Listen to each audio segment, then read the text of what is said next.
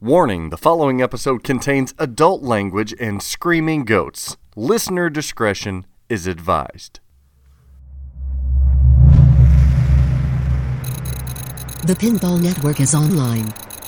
Launching The Pinball Show. On this week's episode of The Pinball Show, I welcome some very special guests a bug, a softy, and a boss. Find out how to win free stuff in this episode. We also learn a ton about the inner workings of Spooky Pinball. Halloween and Ultraman selling out in hours. Launching a new pinball machine. When we're going to see these games being played. A design by committee. Featured game mechanisms. Nerding out on code. Spooky pinball moments. Ultra who? The battle between Evil Dead and Army of Darkness. Spooky's plans for the future. Internet connectivity? Question mark. Mandalorian LE impressions and pinball market trends. All of this and more in this jam-packed episode 67. So bounce out of that asylum, steal a station wagon, and come lurk with me, creeper. Sausage fingers.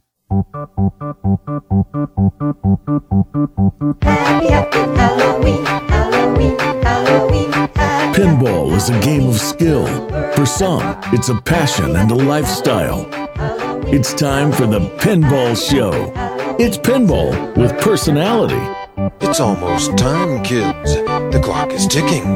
Be in front of your TV sets for the horathon. And remember the big giveaway at 9. Don't miss it. And don't forget to wear your masks. The clock is ticking. It's almost time. Welcome back, all of you fine pinball lovers, to the Pinball Show, episode 67. And for those of you who aren't fine pinball lovers, I don't know what the hell you're doing listening to this show. Maybe it's because I'm so damn charismatic or funny. Dennis Kriesel is rolling his eyes right now, but he's not going to roll his eyes to our special co host this week. So I thought it would be really cool if, if any of you guys are on Pinside, you know, and have visited the spooky threads out there. And there is a fella from Spooky Pinball that I find intriguing. I've never heard him talk on podcasts that I know of. He goes by Spooky Luke. We'll have a really corny, horrible nickname by the end of the show. But he goes by Luke, and I reached out to Luke and said, Hey man, would you be willing? You, you represent yourself so well on Spooky Pinball in the forums. Would you be willing to jump on the air and co host a pinball show with me? And he said, because he's a freaking nice guy, he was like, Yeah, absolutely. But uh, would it be okay? Would you be open with me bringing the whole gang in? And I was like, shit, yeah, why not do that? So we've got today a special, special episode of the Pinball Show for you, introducing Spooky Pinballs, Spooky Luke, Corwin, aka Bug, and the boss himself, Charlie Emery. How's it going, guys? We're doing great. How about you? I'm flipping off these two because I'm the boss. The boss, too. I'm just gonna be excited to see the people that figure out that me and Corwin aren't the same person. That's a real problem. I wasn't gonna tell them any different. First off, Luke, who in the hell are you? How, wh- when did you get started at Spooky Pinball? Are you part of the family? Like, what's your story? Basically, I was one of the first people Chuck hired straight out of high school. So Oh, I've been around for like eight years now. Um, You were still in high school. yeah, I was in high school when I started working. Yeah. Um, I started building right away. I actually built a pinball machine before I ever played one. So wow, was it like a mach- was it like a machine we know, or was it your own machine, or what? what- What's the deal there? A- AMH was actually the first machine I built because that's what we're working on at the time. Mhm. Uh, they had done a prototype, maybe one or two, and basically I came in for my first day, and Chuck was at the point where he was going to hire some people to start building, and I just started putting it together. So Holy shit! It, it's the typical Benton story there, Zach. Mhm. His grandmother walked into my office because she runs the village desk. And she's like, You should hire my grandson. And I was like, Oh, okay. So It That was that it? that was that was how I got the job. I've never filled out an application yet. Uh, Oh, I'm still just out here working. I expect that on my desk by Monday. so, Luke, what's your? Do you have like an official job title, or Uh, so over time, I just kind of kept inserting myself into everything Mhm. until I was just in charge.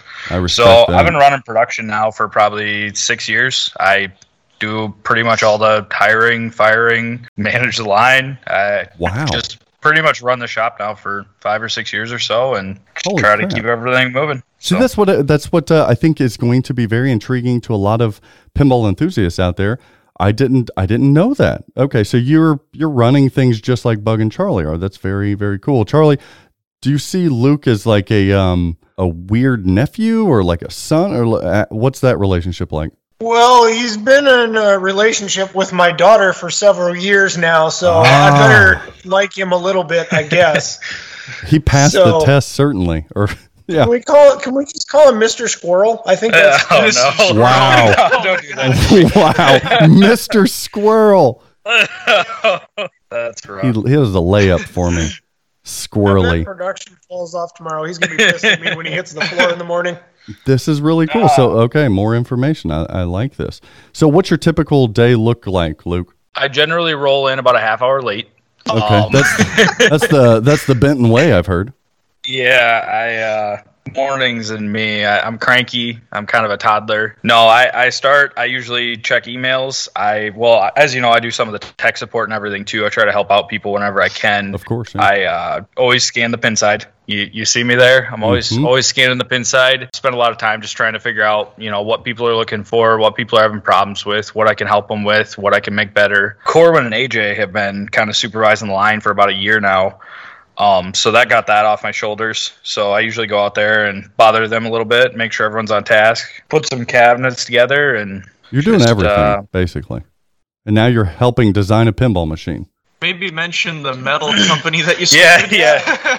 Yeah, I gue- I guess halfway through, I actually started. Uh, we are having so many supply issues with metal and just getting the parts right. Everybody was messing them up. So Mhm. I bought a, a laser and started laser cutting the steel parts and a bunch of brakes and started doing that. And I guess a little while after that, that kind of catapulted us to start screwing around on making games. And I started drawing a lot of the parts and stuff for that. So. Oh, So basically, every every ball guide, every side rail, every apron, uh, every speaker panel, everything that you see in a spooky game comes from. Again, you know, we've talked about in the past on the Spooky Pinball podcast and other shows that we we try to keep everything local. Luke was a big part of that early on. Like you said, we had supply chain issues. He bought a laser, we solved it. He solved it yeah. uh, and just basically started feeding Spooky with all our metal parts, and uh, it, it's been a great relationship for all of us. So That's fantastic. So you three are super invaluable to the entire process. That's great to hear. We spend disgusting amounts of time with each other at this point. It's really appalling. I, I get all the credit, and it's really not fair to these guys because uh, they're such a huge part of the operation. There's there's no way Spooky is sitting where it is today without Luke and Bug and AJ and everybody else that's on the floor. Every single minion in there really busts their ass for this company and for you. Wow. And uh, I think people are really starting to see now that you know what we are capable of, and these kids keep wanting to grow things, and so I'm just kind of staying out of their way. Mm-hmm. Well, you guys are doing a fantastic job at that. I think I've owned. I'm trying to think. I believe I've owned all of your main main uh, titles. I've got America's Most Haunted. I've owned that. I've owned Rob Zombie. Uh, I have owned. Oh, I'm in love with Rick and Morty. I've owned TNA. I've owned Alice Cooper. I've not owned Jetsons. I've not owned Dominoes. Uh, Halloween and Ultraman. Yeah, there you go. well, speaking of, uh, I do have a Halloween uh, CE on order. So I'll be having that as well. Yeah. Thank you. Absolutely. No, thank you. I'm ecstatic. We'll talk about that here coming up, but I'm ecstatic for a company to finally reveal and produce a truly horror-based pinball machine. I'm not I'm not like this uh, die-hard uh, horror. It's this this actually is a good reflection uh, upon the choice of Halloween. But like you can go through the films. I don't I don't know. I haven't seen all of the Halloween films. I don't know all of the obscure horror films that you guys discuss on the movie podcast or or formerly on the pinball podcast. I, I don't know any of that stuff. But damned if I don't love film in general, cinematography, sound, lighting, setups. I, I'm a nut for that. And Halloween does that. It, it holds up not only uh, based on the time it was it was done, but it holds up till today. It's one of the most terrifying, just simplistic, frightening films ever. And I was just so happy to finally hear that somebody's going to take a stab at it It's a stab. You see the stab because it was a play. you did there. Fuck me. All right. So, Luke, more about more about you, spooky Lukey. All right. If you were if you were like the closest to a famous Luke that we all know, who would it be? Would it be A, Luke Skywalker from the the space movie things, or Luke Perry from 90210, or it was I think he was on 90210, or Luke Wilson, the uh the lesser preferred Wilson brother from old school? Cool Hands Luke, maybe? Or do you think uh, you're more famous to just a fucking squirrel named Luke? Uh, so I got bad news. Uh-oh. I haven't seen any of those movies. Oh, wow. None. No. Oh, Not Oh. even Star Wars. not even Star I, am Wars? I'm in a little hell? different boat than these guys when it comes to the movies. I, did, I didn't grow up in the, the film Okay. film world or anything. I, I have some different tastes in movies. What, what, is, what is your taste then? You've never seen old school? Uh no. I, I don't know. I'm, I'm all over the place. He loves Step Brothers, though. That is a good movie. That is a very good movie. Scrotum on the drums. Yeah, that's a fantastic film. Who's the one guy you would sleep with? John Stamos. What? Did we just become best friends? Yep.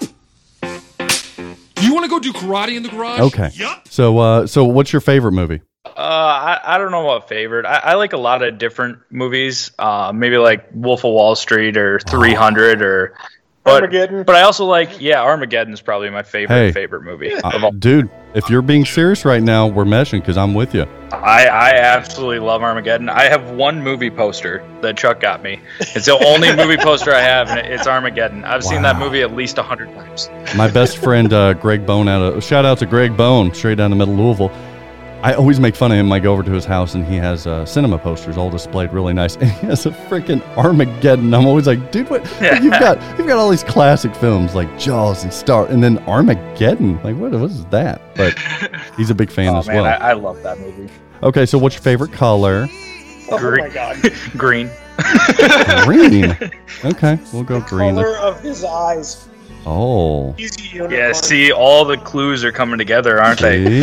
I like uh like the squirrel's taste here. Okay, what other hobbies do you have besides banging on metal shit? Work, work is my priority hobby.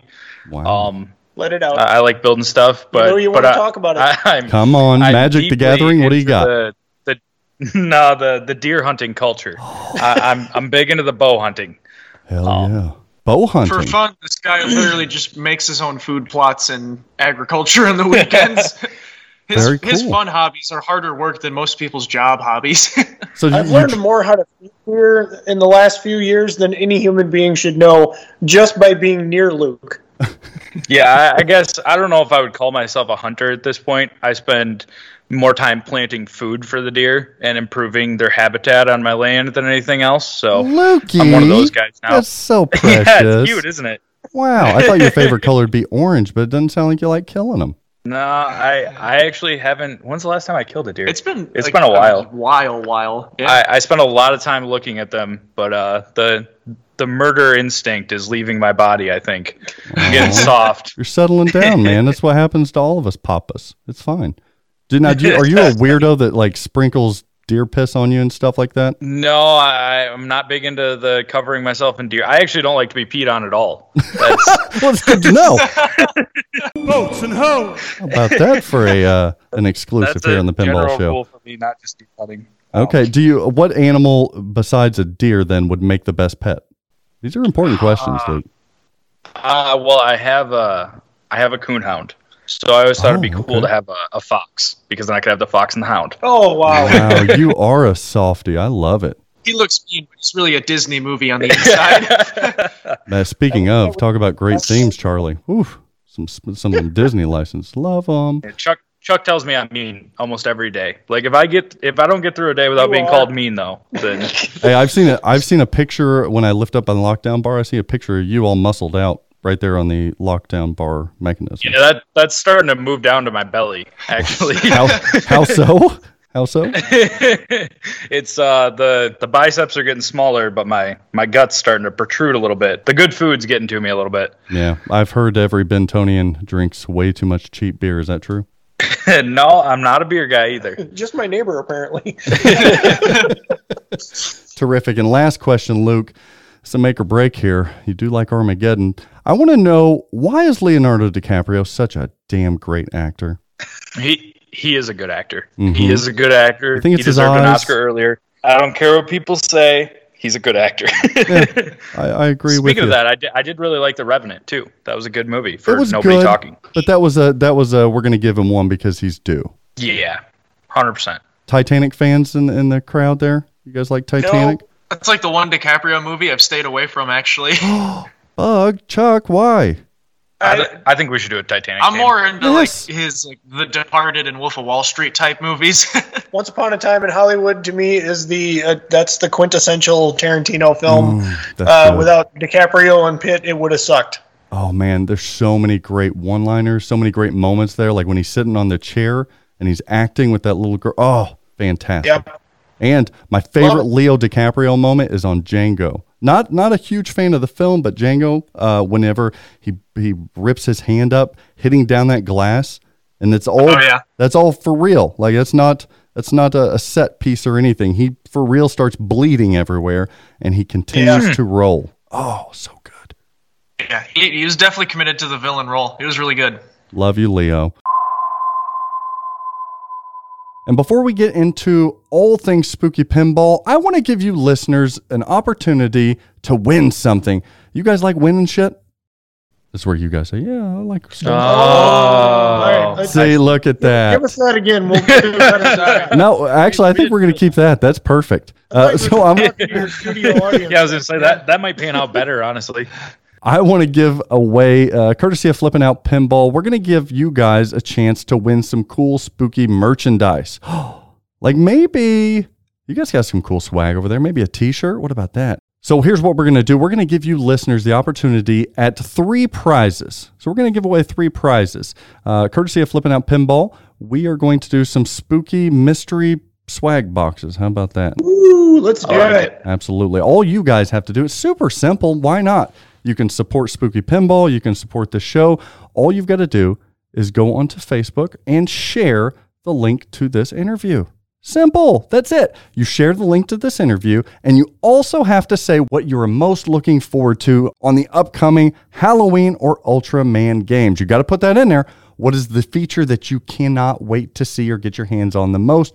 Share this link to this episode, and you will be randomly drawn. We'll randomly draw out three people to win these prize packs. How about that? And you know what? I'm not a tight ass. I will ship them overseas if I need to. How about it? Nicole is going to kill me. Sorry, hon.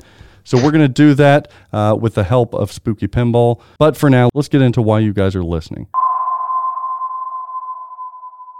All right, guys, let's jump into the news here. This past week, Spooky Pinball, the not so little pinball manufacturer out of Benton, Wisconsin, dominated the front page news. Listeners, you must have heard about it by now. 1,250 Halloween and 500 Ultraman pinball machines sell out in hours. Take that, Rick and Morty. Guys, I, I've got to know. I, I think I know what the answer is. Did you expect this type of response? You know, leading up to it, we, there was a lot of back and forth of we think that this is going to be a slow seller, or we think we we'll get a thousand in the first day, but that last 750 is going to take a few months. But there was a, a big switch. I don't know if it was just on Pinside, but like three days before announcement, we started realizing that this was going to go a completely different way than what we thought it would. Hmm. So, but we didn't want to be like too cocky going into it either. Like, ugh, our design's awesome. Our first layout, it's going to sell out for sure. We, Yeah. we we didn't want to get like be too cocky about it, but uh, there was definitely a switch online that we noticed that it, it was going to go a different way than we thought. Well, and those fan club memberships just kept climbing and Mhm. Yeah. climbing, r- leading right up to sales launch time, and and the hype just kept building. And and uh, yeah, it was a bit unexpected. You know, we thought maybe we'd have to work this game a bit and take it to shows, which we're still going to do for fun, Sure. uh, and kind of get it out there and actually sell it again, which we were perfectly Yeah. fine with doing. And uh, it turned out not to be the case. Yeah, Yeah. we thought we were actually going to have to get it in people's hands and see. You know, it shoots really Yep. well. It it plays totally differently than what you'd expect just looking at it. Um, it, it's just, and we're trying to throw as much unique stuff as we could in there, so we didn't know how well it would go over. So it's just tons of speculation.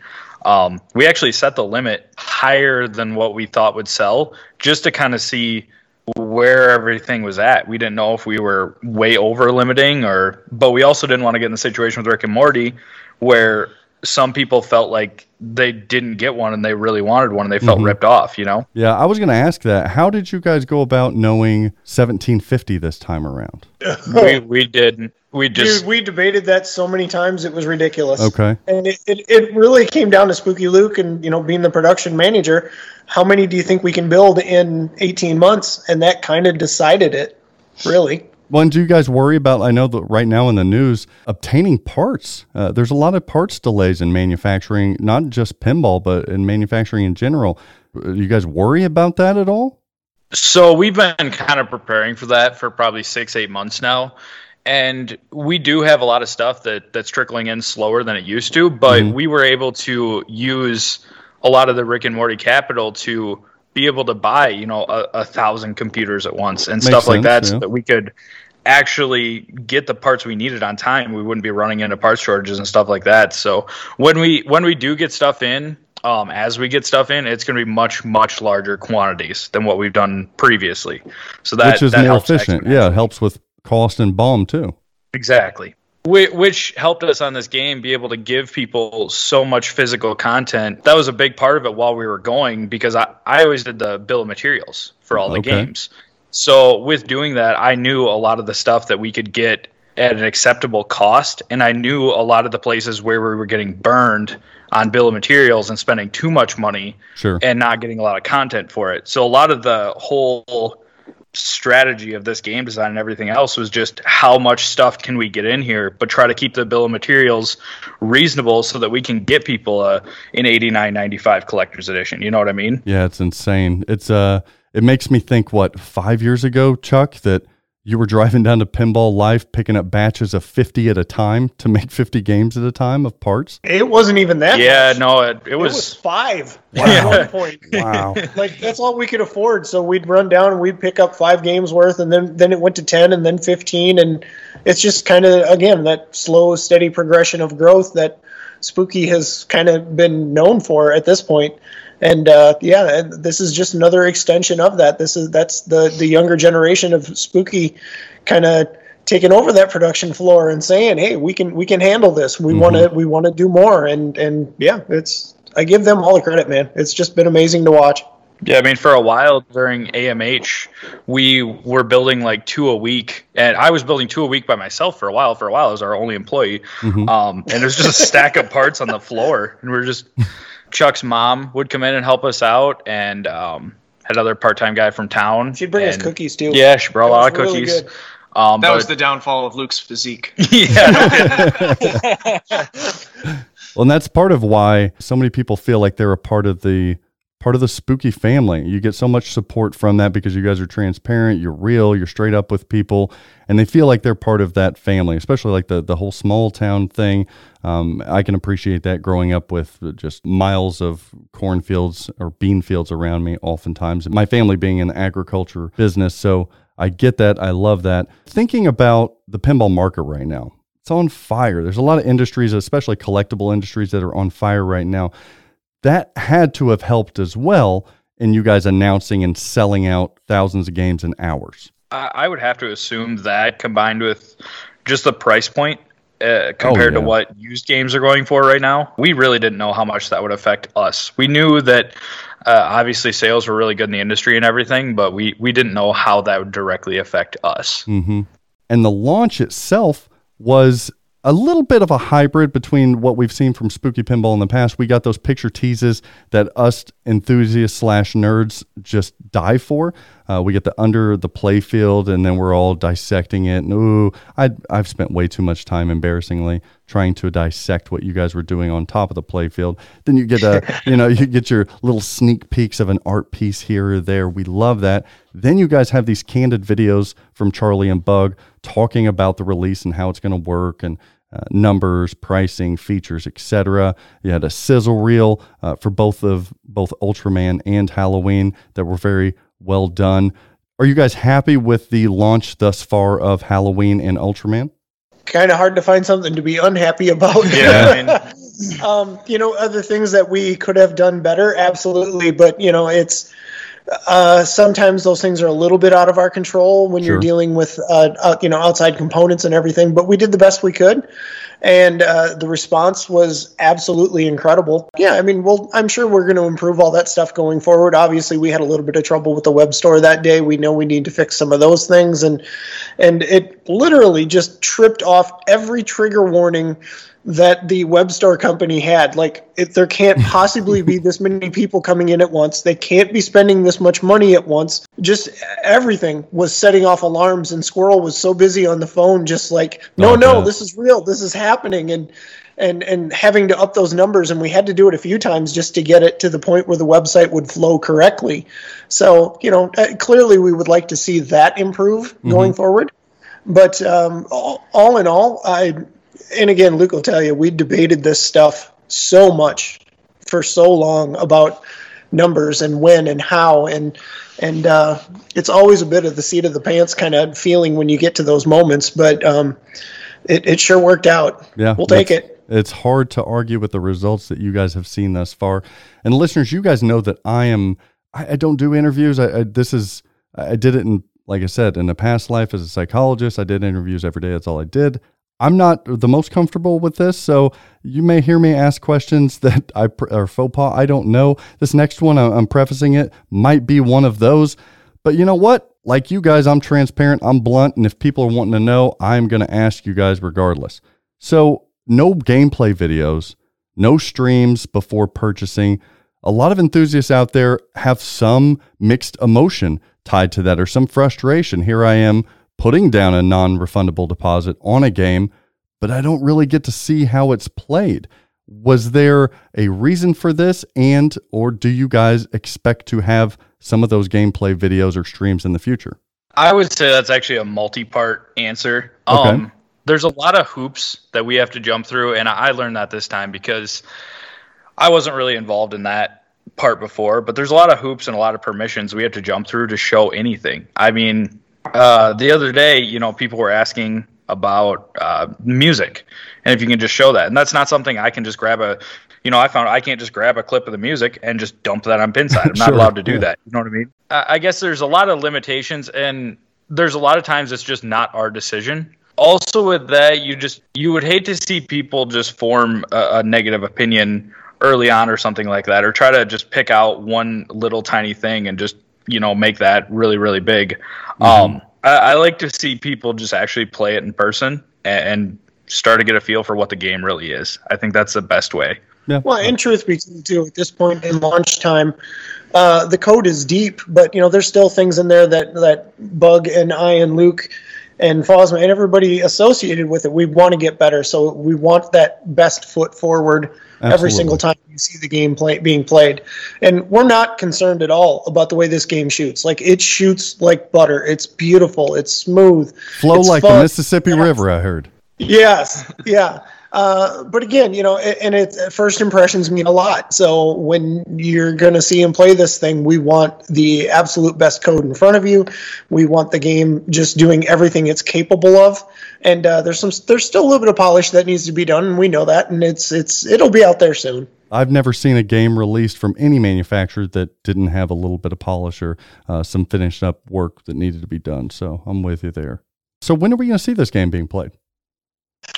Um, soon. Soon, we're going to leave Uh, it soon. That's better I than two weeks, that I would guess. try to get them some type of gameplay in the next few days. A, a few days ago, so we're looking at how to do that. We we might actually wait until uh, our programmer comes back on Monday. We might have him look at it a little bit, and then we might try to do some over the shoulder with Corwin or something like that, just to get people an idea of it. My number one priority going into the office this week is fixing the bugs that I'm aware are there so that we can hopefully get a video put together for everybody very soon. Awesome. Yeah, I was in the office this morning playing the uh, playing Ultraman with some friends from from Minnesota that were in town for the weekend and just having a blast with it. But yeah, it, it- you know, tomorrow morning there'll be notes. Bug will have them. I've got them. Luke's got them, and uh, we start hammering out that little stuff. So again, it's always about first impressions, and sometimes when pinball people don't quite eh, you know for an industry that's constantly about you know change that code is constantly changing and we've seen it on games like walking dead comes to mind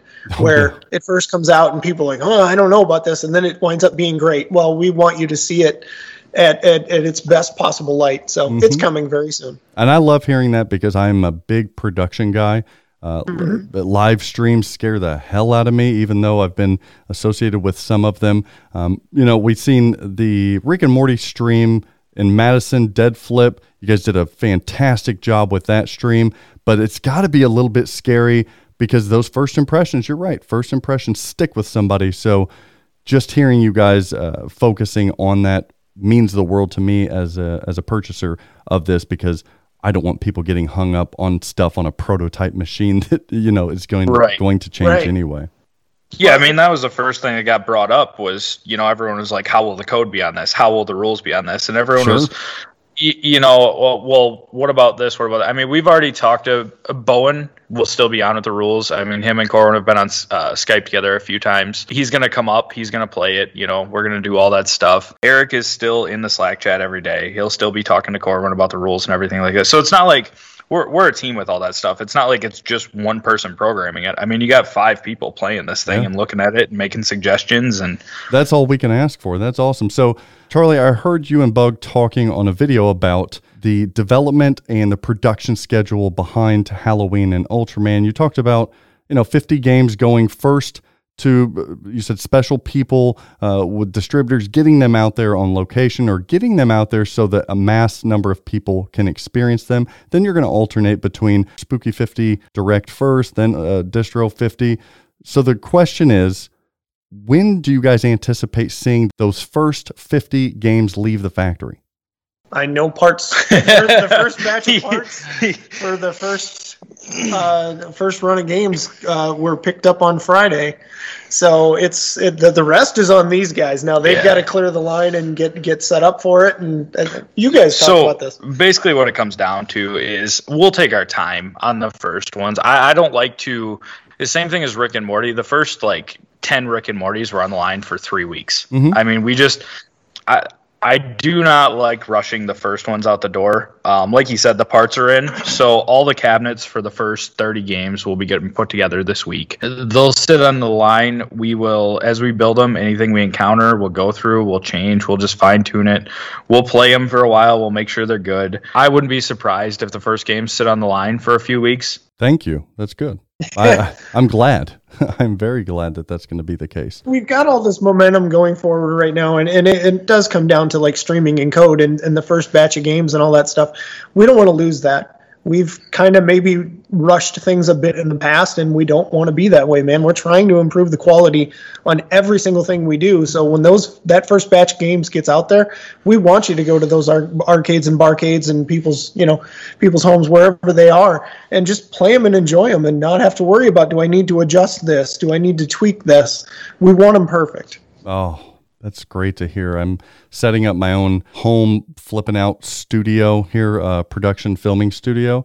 And Halloween, whenever I receive it, will be one of the first that I get to do something special, uh, special series I'm starting on just showcasing the ins and outs of pinball titles, uh, both current and in the past. So, really excited about that. So, how did you guys decide? Are you making Halloweens at the same time as Ultramans? Are you? It sounded like you're making them all together, but doesn't that get confusing? So they're the same physical parts. Sure. I mean, there's cosmetic changes, obviously. So what I'm gonna do is, you know, for every two Halloweens we put on the line, we'll put one Ultraman there. Okay. And we're just gonna try to build them in the in a fair, even way. You know, with the limit being 2.5 times as high on Halloween, we'll build them with that balance in mind. Okay, so they're going to be mixed in there. So, uh, would it be safe to say of the first, you know, 50 games that leave, we're going to see some Ultramans in there? Oh, absolutely. Definitely. Yep. Yeah. We're Very counting cool. this as 1,750 games. Oh, very good. So you're seeing it as as that. Okay. A lot of times, I, I know you guys had some internal code names uh, for previous games, like we had a haunted house party for uh, for Scott Danesi's game. Did you guys have any internal code names for Halloween and Ultraman? We did. We did uh, Charlie Brown, Are you for, real? That's great. like the Great Pumpkin. Yeah. Uh, We didn't really have one for Ultraman, did we? No, we didn't. We figured if that leaked, nobody would believe us. Even though you're posted up social media, what like a year ago in Tokyo with Ultraman Charlie, Oh, and dude, nobody. it, we, I was thinking that hard that entire trip. Like I thought, you know, we're in Japan, we're taking all these photos, we're having just the the trip of a lifetime, especially for Bug and myself. And PT was so thrilled to be over there, but I was like, we're not holding back. We're just going to put all this stuff out because we knew there was going to be, you know, all kinds of tokusatsu stuff we were going to be running into and kaiju films and stuff that we just love and uh, yeah, so we, we weren't shy about it at all, and and I'm kind of surprised after the fact when we announced that it was in fact Ultraman, people started going back through it and they're like, "Oh my god, all the warning signs were there." Yeah. Like everybody gets, you know, we had a we had a game wrapped up in a Scooby Doo blanket years ago, and people were like, "They're doing Scooby next," and that kind remember of keeps. going forever. But this one they just missed. It like it went over everybody's head. Uh, well, I mean, and rightfully so. Ultraman is not the most prevalent, and that's why you went with the 500. I think ultimately the Ultraman probably is going to yield a really high secondary price uh, on the market. If, I, if I'm guessing because of the rarity there, and it, it introduced me to Ultraman. I had no clue what in the hell Ultraman was prior to this. So, uh, but, but so you're, you're spreading the Ultraman love to the entire world, Charlie. Nicely done. I think that was a big part of our wanting to. I'm so happy that people accepted it for what it is, and we kind of had that effect on Rick and Morty with some pinball guys, where they, I'm not familiar. Why are they doing this cartoon-based show? Uh, you know, and making a game on that, and they kind of started looking into it. And Ultraman is it, it's near and dear to me and Bug, obviously, and it was a passion project for us. It's something I grew up with and never really got away from, and then he did too. So it, it's it's really cool to see how people embraced Ultraman. And you know, yesterday was Ultraman Day, so it, it keeps growing between Marvel and and uh, Netflix and everything that uh, Tsuburaya is doing here stateside now. We're just happy to be a part of it. Yeah, and it's a testament to how well pinball machines can really promote the the IP because I'm being totally honest, fellas. When Rick and Morty came out, I had not seen one episode. Not one. Same. Not one. So I go back We're in a- yeah, and I'm like, okay, Szechuan sauce. I've, I've heard of this shit. Like, okay, some people say I'll like it. So I go back because I, I ordered one because I'm I got to order everything. So I go back and I start watching this series, and I shit you not, this is now because of Spooky Pinball. Rick and Morty is my favorite adult based animated series, if not maybe not even animated series. It's one of my favorite shows of all time, and I've seen all of the seasons at least three to four times already. I, I cannot Us get too. enough Rick and Morty. I love, love, love Rick and Morty. glad we helped you out there. Actually, it started with AJ in the shop. AJ was completely addicted. He passed it to Bug, and then Okay. on a road trip, I could hear Bug watching Rick and Morty in the back seat, and I was laughing my head off and wishing I could see it. And then when I got home, uh, he's like, "You got to watch it, Dad." So I threw it in, and uh, and that first season, I was hooked. Oh, it's one of the smartest series ever made. It's so brilliant.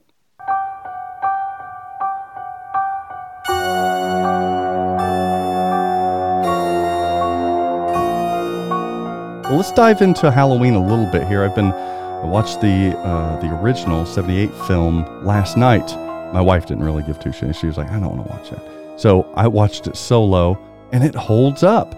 Now, the film follows the 1978 Halloween film. This is coming from, we have a resident horror extraordinaire, Joshuah Jacobs, uh, did Silver Bowl stories, and he, he's really big into this. He's got one ordered as well, his Halloween CE.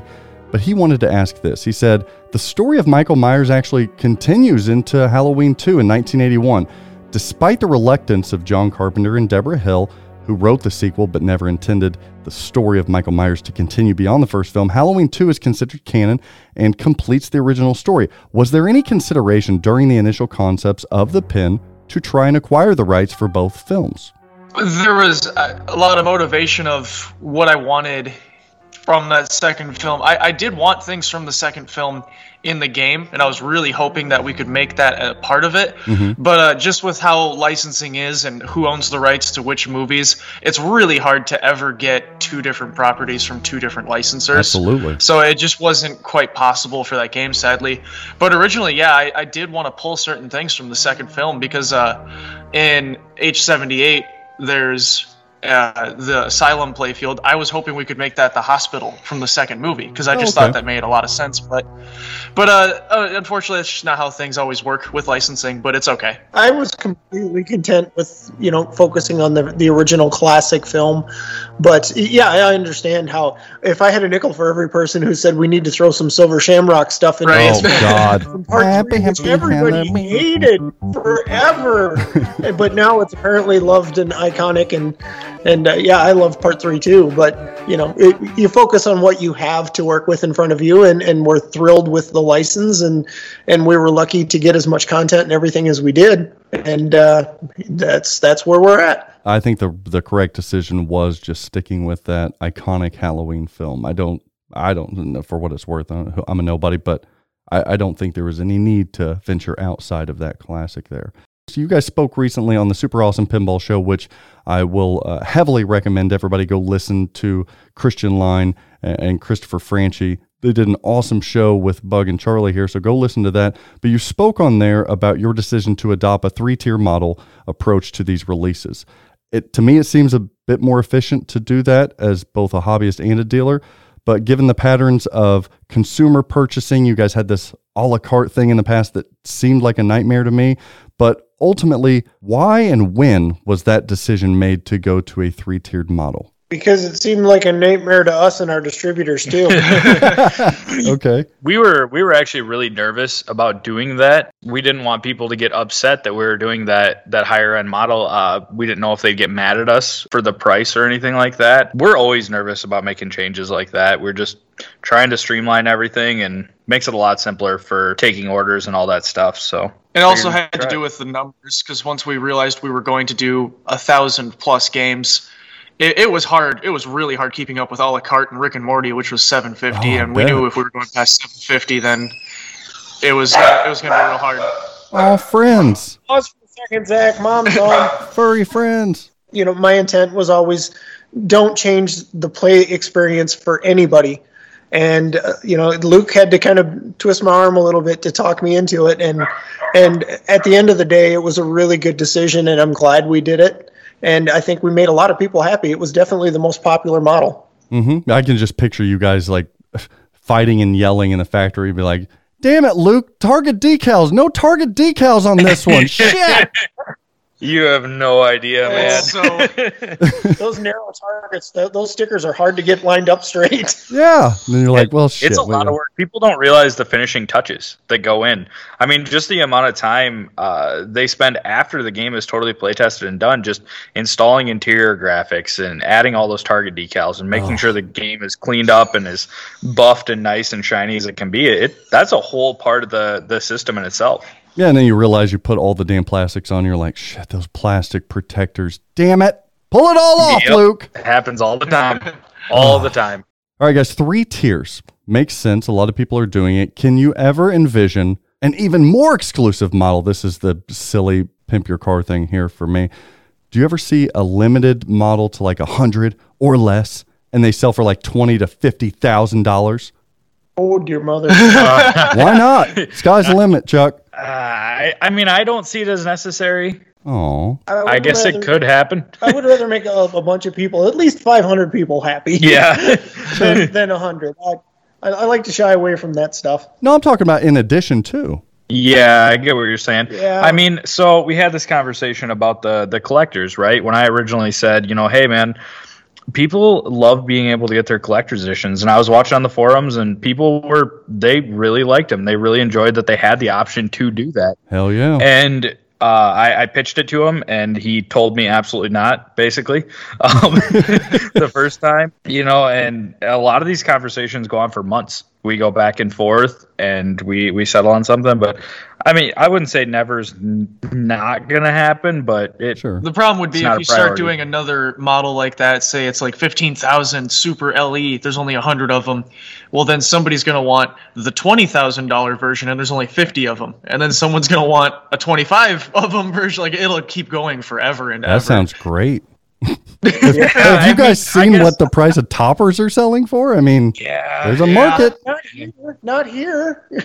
There's a uh, yeah. You know, don't have to worry about that there. we enjoy making as many people happy as we can like i said and and um, you know some of that to me gets a little bit crazy and more power to everybody that's doing what they're doing but the spooky model is you know like luke said this was even for us to do a ce at all was we felt a little nervous about it. And in hindsight i'm extremely glad that luke talked me into doing what we did. I think it came out great. And again we're not changing the play experience for any model.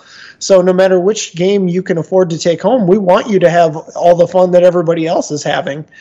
And uh, as long as we're in that wheelhouse, then I guess I've eased up on it a bit. But um, yeah, I mean, it, it, it's important to me that nobody feels like they've got less of a game in their hands. Yeah. To me, it's cosmetic stuff. That's one thing. If it's physical stuff, then I'm not so sure about it.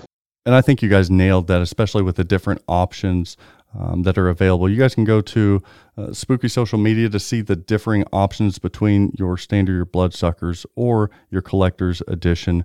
But I gotta say, uh, CE's kind of where it's at. It, it's safe to say that the majority of orders that you've received are going to be CEs. for sure, absolutely. Def- definitely our most popular model. Okay. Is there a breakdown of what we're looking at there? We, we actually don't have it yet. Um, distributors are still consolidating all of their orders. You know, they, Okay. they go through, they double, triple check everything. Um, Morgan's still going through and double checking all of our orders and everything. Um, and then basically they will compile all of it into a nice ordered list all together, all organized. And it just takes a lot of communication, a lot of time. But once all the figures are there, they'll be there. But definitely preliminary estimations are, are vast majority. Oh, very cool. See that uh, that shows the market right now and uh, what they want in these games. They want knockers. They want target decals. Thank you, whoever's idea it was to do the the colored plastic protectors. I don't know whose idea that was. That, that was Charlie there. oh, the entire playfield, Chuck. Thank you. It's they're very they're very very pretty. And uh, how about that? Come on now, we have a topper stabbing your game. It literally stabs your game. Oh, we'll get into the topper. Uh, we will get into the topper. I'm all about that topper, and there's so many reasons why. Uh, let's talk about the design. The design by committee, not really common in the pinball industry. I say that with a caveat because behind the scenes, I know I know a lot uh, of what goes on behind the scenes with these different manufacturers, and believe it or not, there's never one lead on on these designs of uh, of your favorite pinball machines, but this is very much touted as a design by committee kind of thing.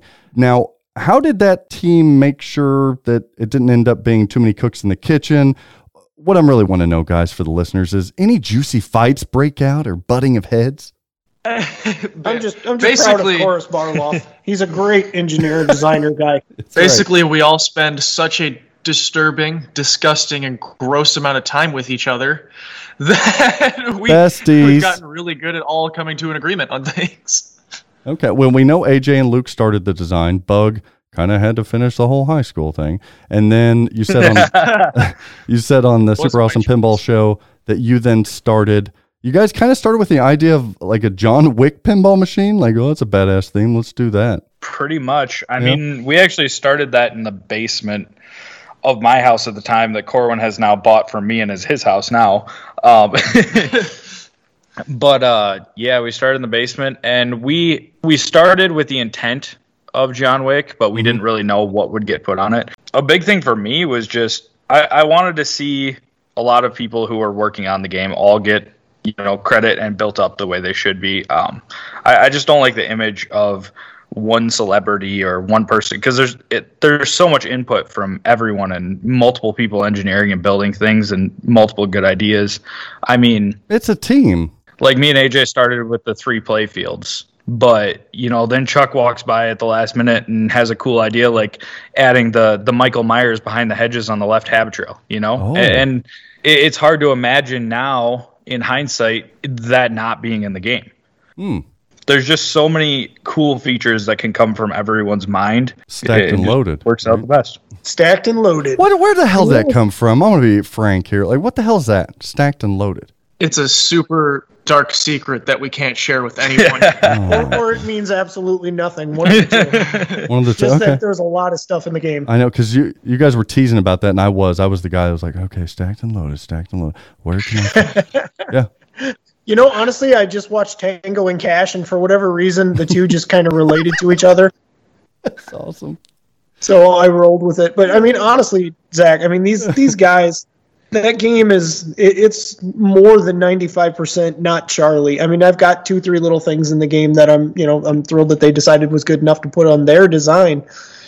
But they kept this thing hidden from me for like six months. Like they were just building it on their own time. That's so cool. trying to see if uh, you know if they came up with something decent could they show it to me and would it be accepted and when i saw it the first time we already had ultraman in locked up. And i was like my god this is going to be the perfect layout for that game.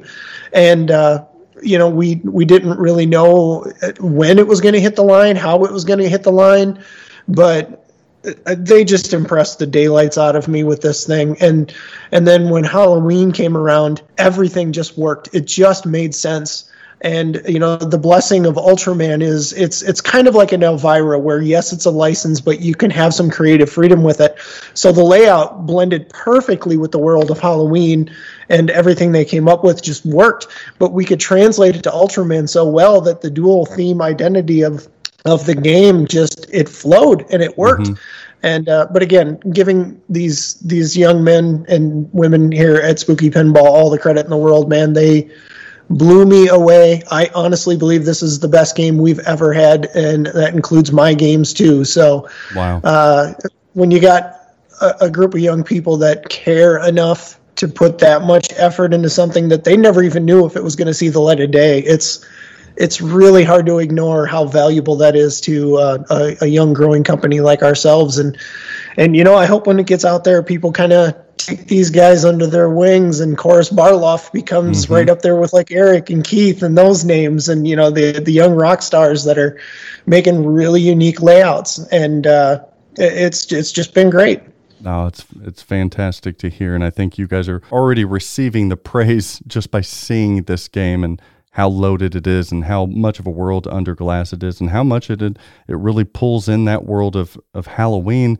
A, a very simplistic uh, horror film. There's there's not a lot going on, and that's what we all discussed. I know my co-host Dennis Kriesel and I. What the hell are you going to do with Halloween? How are you going to like? It takes place in like what two places like two settings like what are you going to do with this and then you see the video on this thing and you're like oh uh well yeah well, well yeah of course they're going to do that oh yeah i didn't think of that and it does very much pull you in it's got to be a testament also to the growth of a company and and the developmental and the design team of having these guys and gals get together as a team and create something like this as truly a team that's going to pay dividends in the future, in my opinion. Yeah, I think that the biggest thing was is I started building the machines myself, obviously, and then AJ got involved. Me and AJ got pretty close right away and everything, and he was kind of teamed up with me, and we were working together for a long time, and we just kind of meshed with everything. And then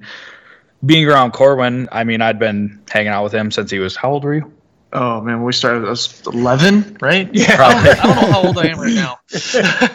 Yeah, so 19 going on 30. Like he he Yeah, was that's what working it sounds like. and then he got involved and he really jumped in and just killed it in Rick and Morty production and really took charge and just learned extremely fast. And the thing is with me and AJ, we don't know pinball history, I guess. We don't know the the typical rules.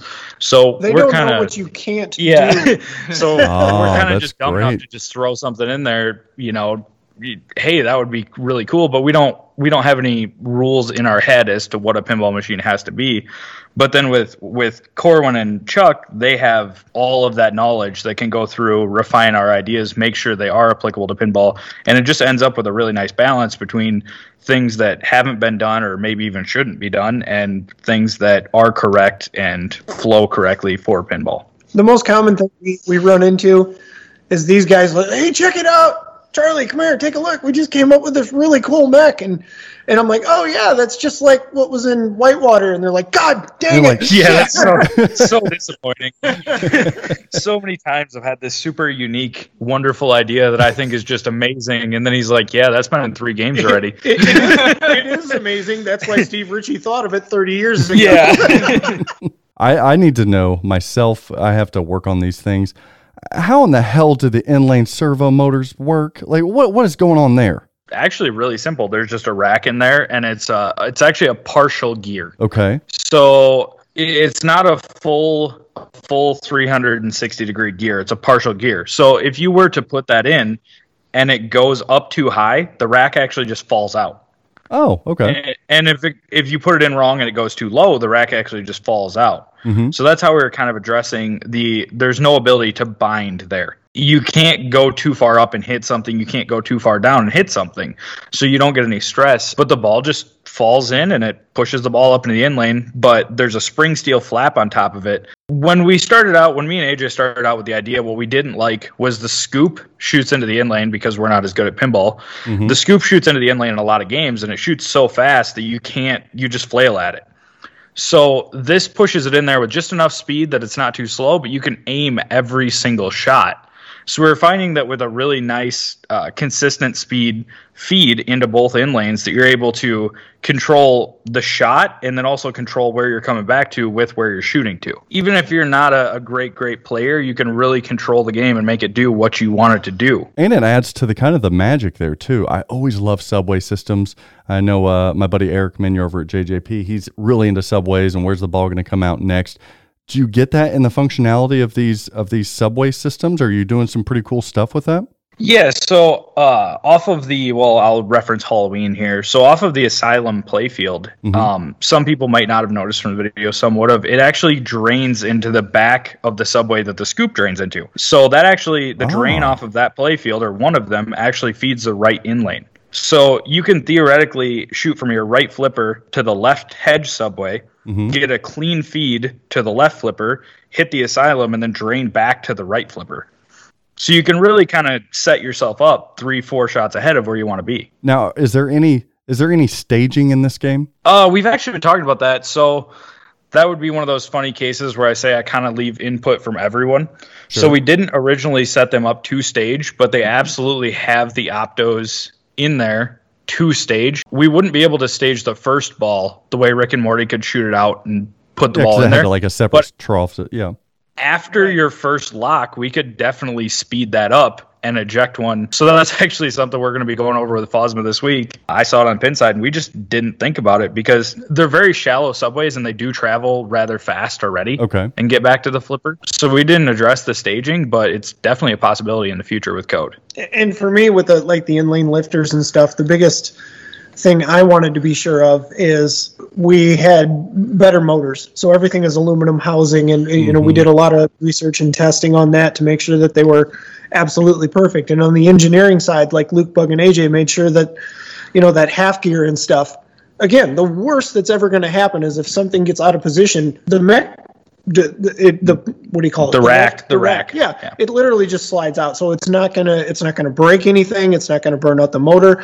And then we even made ben heck uh, rewrite all the operating system stuff on the new pinotar board to like if it detects any kind of a, uh, a current overload it shuts it down so we want these things to be as as reliable as any other motor in any other game and luke even took it one step for, further because we did fight back and forth on this. Like, are we going to use a 12 volt DC motor? Are we going to are we going to use these uh, new improved servo? You know that we we are using obviously in the game. He's got it. So I mean, it's literally we can send you an entire mech at worst case and four screws and it's in. I mean, Yeah, it's that's what I so easy to access. There's yeah, there's nothing in the way. There's it- it's just a quick in and out, and you're done and back up and running. And uh, yeah, I mean they've really gone above and beyond to over engineer some of this stuff to make sure that it's super super reliable. I love the sound of over engineering. Yeah, we we obviously knew with Alice Cooper with having I mean, you had to take so much stuff out to get to your servo. So one of the main focuses that we had is a let's get the best quality motor we can get. It's all aluminum case. I tried to actually hold onto one and not let it move. And I could I couldn't strip it out. I was not strong enough to strip it out, even That's a trying to crank sign. I know what you're talking about there. That is a great sign. And we threw, uh, we basically threw four of them in. They've been running for eight, nine months now.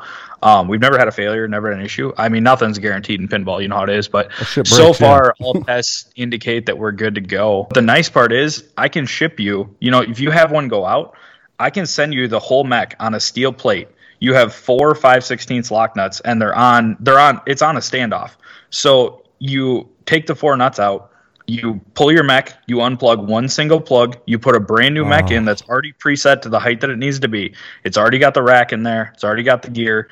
You don't have to do any adjusting, any presetting. You slam that thing in there, you tighten four nuts down and plug it in, you're ready to play. To less than five minutes. Yeah, you take zero other parts off to get to it either. There's absolutely nothing else you have to take off to get to it. And we've worked so hard to make sure that like our playing fields and cabinets and everything else are you know a lot of people and i'm not going to ever brag like that but a lot of people say that we've got the best play fields and stuff in the business and we just want to make sure that mechanically we're just as reliable as everything else in the game and and uh, yeah man we're, we've fought hard to get the quality up to where we all felt we wanted it to be too and and not just meet customers expectations but make it easier on our guys for service and everything else. And I think that's why we you guys had a lot of ears perk up, a lot of wallets open up whenever you came out and said, "Look, here's the things we're improving upon for this this new system we're working on. We got the Pinotaur, we've got the the the connectors now. Uh, there's a lot of different things that you guys have added to to increase the reliability of these games." And a lot of people like hearing that, and it sounds like the the servo motors and the aluminum housing and all that, the easy in and out, is just one part among many of the the improvements of a spooky pinball machine. Now this thing has seven was it seven motors? six Six, motors? motors, yeah. Yeah. I love They're moving all stuff. surface mount though, like I said, so that's a big part of it.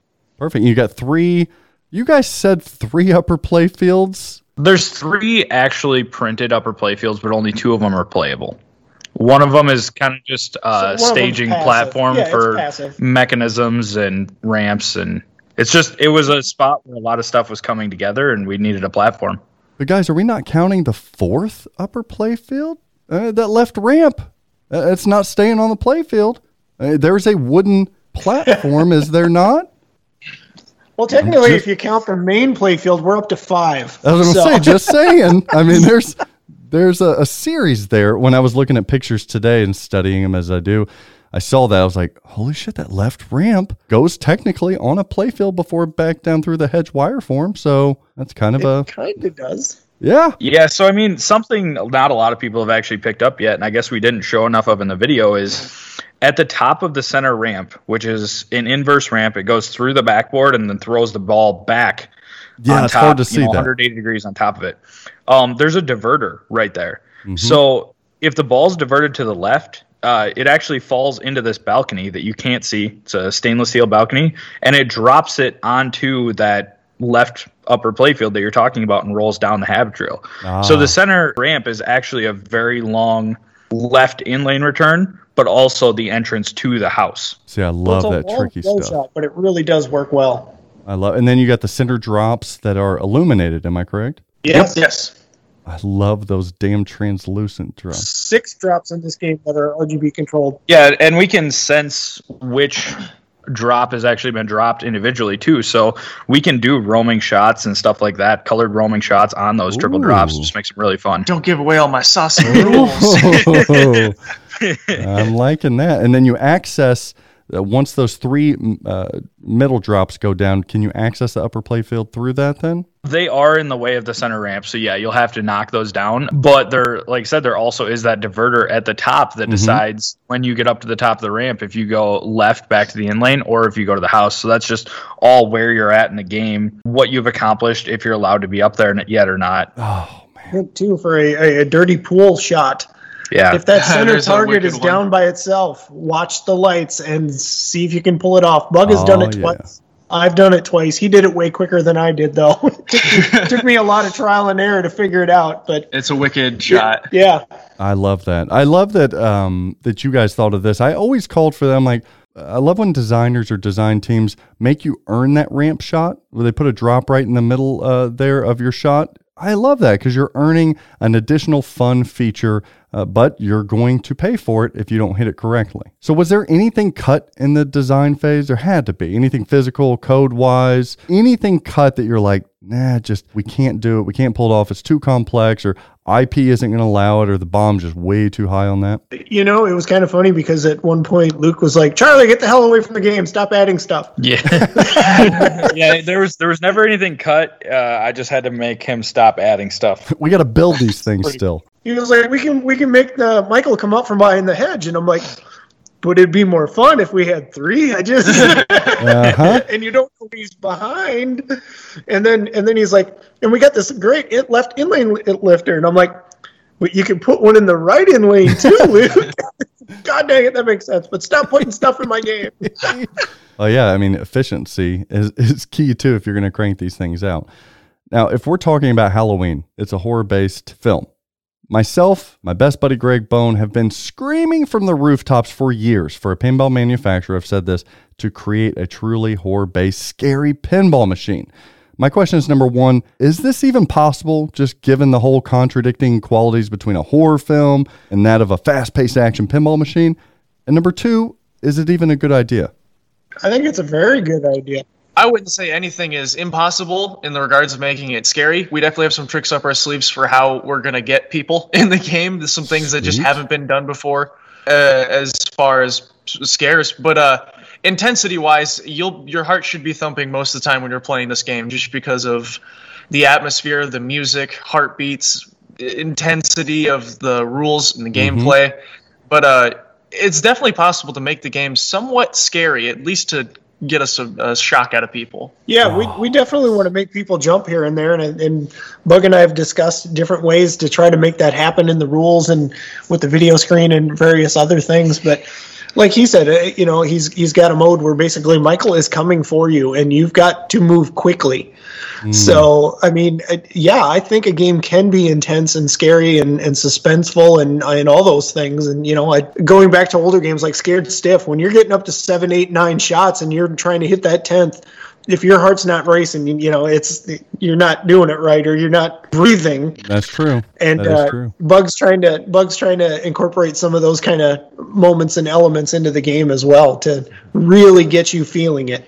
I love that too because uh, yeah, that was always our thought was and code can you still have time for code, but man, being able in a dark basement by yourself, getting far enough along in the game that there be at least a moment that you're actually kind of scared to finish the damn thing because you're scared. like you're just genuinely frightened. You don't want like whether the machine is popping off or and that's a good uh, another question. Are we going to see code wise bug? Are we going to see the knocker be utilized more than just your free game or bonus? You weren't supposed to think of that. all right, all right. Well, that's that's all we'll say then. But I'm like, damn, such a cool coil. Make it. Why not make it work? Okay. I wanted to put like four knockers in the game in different places, like in the bottom of the cabinet, in the top of the head, just to catch you off guard wherever you're. Oh, but I want you to shock me in the flipper buttons when I'm making an incorrect shot. Like that's a scary pinball machine. That was an Alice Cooper request. He wanted to shock the player, literally. Good. Good for him. That's really risk versus reward there. Uh, we haven't seen a ton of the gameplay of Halloween, but maybe Bug, maybe you can answer this. Do you think there is what I've termed a pinball moment or just something dramatic or immersive in the code that you're really looking forward to people experiencing for the first time? Absolutely. The seven ball lock in the wizard mode of the game, there's a moment where you get the ball, you, you've, you've locked all seven, six before this, all one and at this a is time. in- Boogeyman Wizard mode, right? Yes. Okay. And Eh, eh, eh. Editor's note right here. This part that Bug talks about is so damn cool. I wanted to at least give you a heads up of a spoiler alert. Fast forward about 15 seconds or so if you do not want uh, a wizard mode to be spoiled. It's that good. after you've got that six ball lock, the balcony shot is lit for your seventh lock. When you shoot across that balcony and it holds it, and Michael Myers is getting shot off the balcony by Loomis, and it drops that ball and starts releasing the other six all at the same time, and it's just oh. definitely a, a classic. I don't want to say classic because it's not been seen yet, but it, it has the potential to be an absolute classic pinball moment 10 years down the road, I would say. I hate that I'm such a nerd. Like I'm just fired up on all cylinders over. Like, this is great. I actually almost thought it was more fun um, locking the seven balls individually. The way he has it set up, Mhm. um, it, it's just spitting out one ball for you, and you got to put it in the exact lock that you need to. And the the music's really killer in that, and it just definitely a heart pumping thing. That's what I'm talking about. Pinball moments, man, especially staging balls. I will keep a damn game because of that ball staging. Like, give me Elvira kind of does that with Gappa Angry. Like, oh, it makes you makes you lock certain balls, and then you go into certain. Le- oh my gosh! Uh, I think uh, what else did that? Simpsons Pinball Party did some kind of locking thing for Alien Invasion. Do you get any inspiration from other code when you're doing this bug, or is this kind of fresh off the cuff kind of? Oh, that'd be cool kind of stuff. Sometimes it, it definitely is inspiration. I I love rule sets like Monster Bash, Scared Stiff, uh, Addams Family. I just think those games rules are incredible. And uh, sometimes it's completely by accident that it was from inspiration. When I was Yeah. talking with Bowen about that seven ball lock wizard mode, he's like, "Oh, so this is a little bit similar to the Got by Angry wizard mode."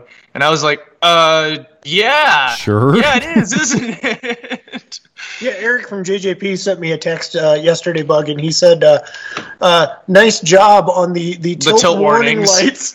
I can't for the life of me remember which whose idea the tilt warnings on the playfield was. I honestly can't. I knew the inserts were there.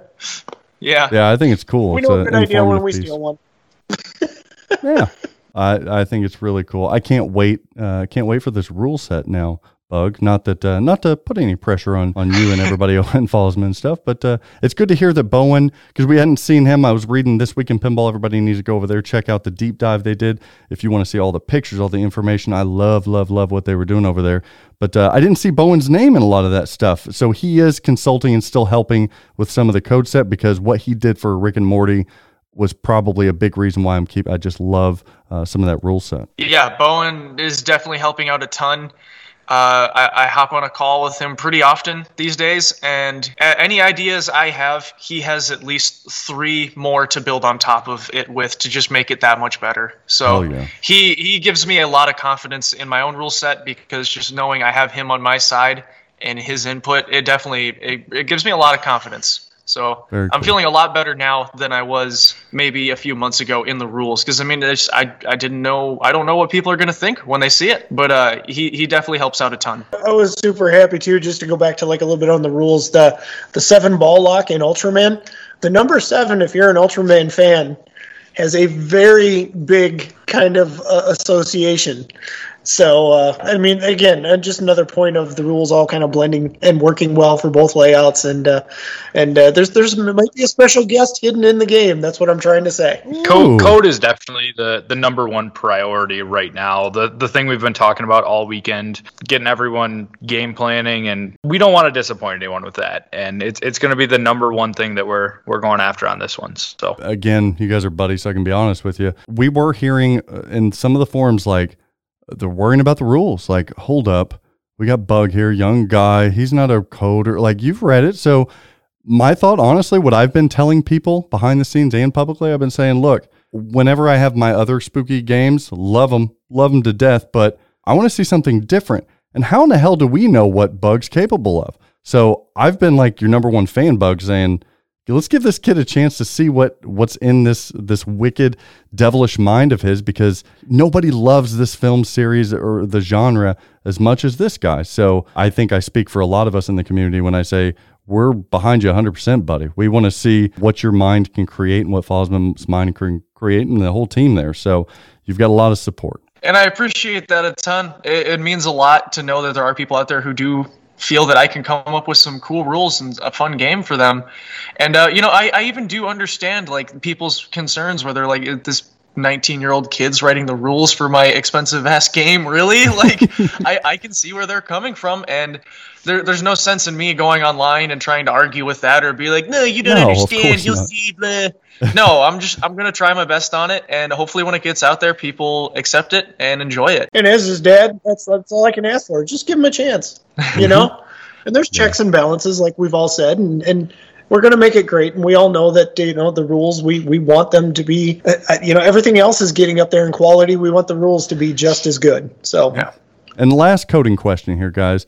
what what's what's the goal? What's the story, Corwin? Am, am I helping Michael Myers? Am I am I helping Laurie Strode? Both? Like, what am I doing? So it's going to vary on the mode. Uh, you're always going to play as Michael Myers or Laurie Strode. You'll never be playing as anybody else. That's perfect. Okay. So i i- your your primary objective of your mode would be uh, I'm Michael Myers. I'm trying to escape out of the asylum in the beginning of the movie. I'm Michael Myers. I'm trying to kill PJ Soles in this mode.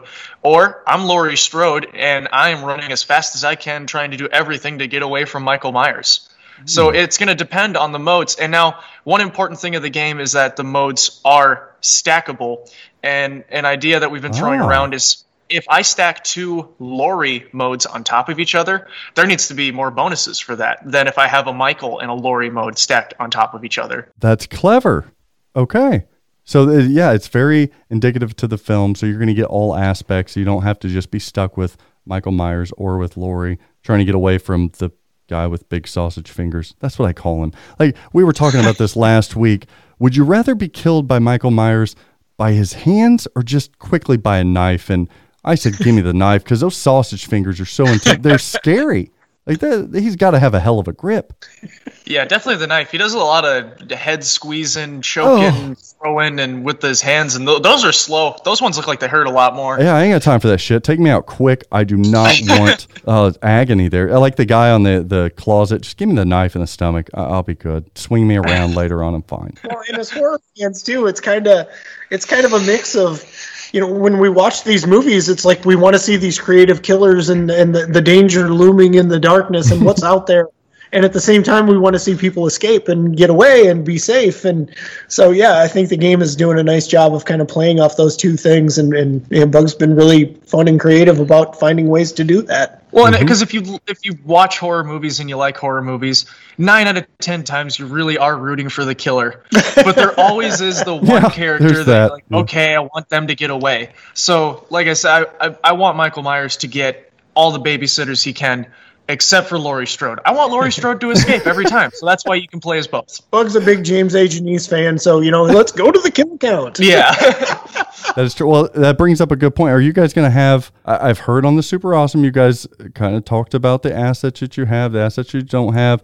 Um, the IP w- didn't want this just to be a running film here, but are we going to get film clips and and healthy amount of film clips that we all come to love? Yeah, absolutely. Everything you need to see is in the game. Yeah, I mean the iconic movie clips that you're going to Expecting, pick out or expecting to see are in the game. I mean, and they're in their original form, just like they should be.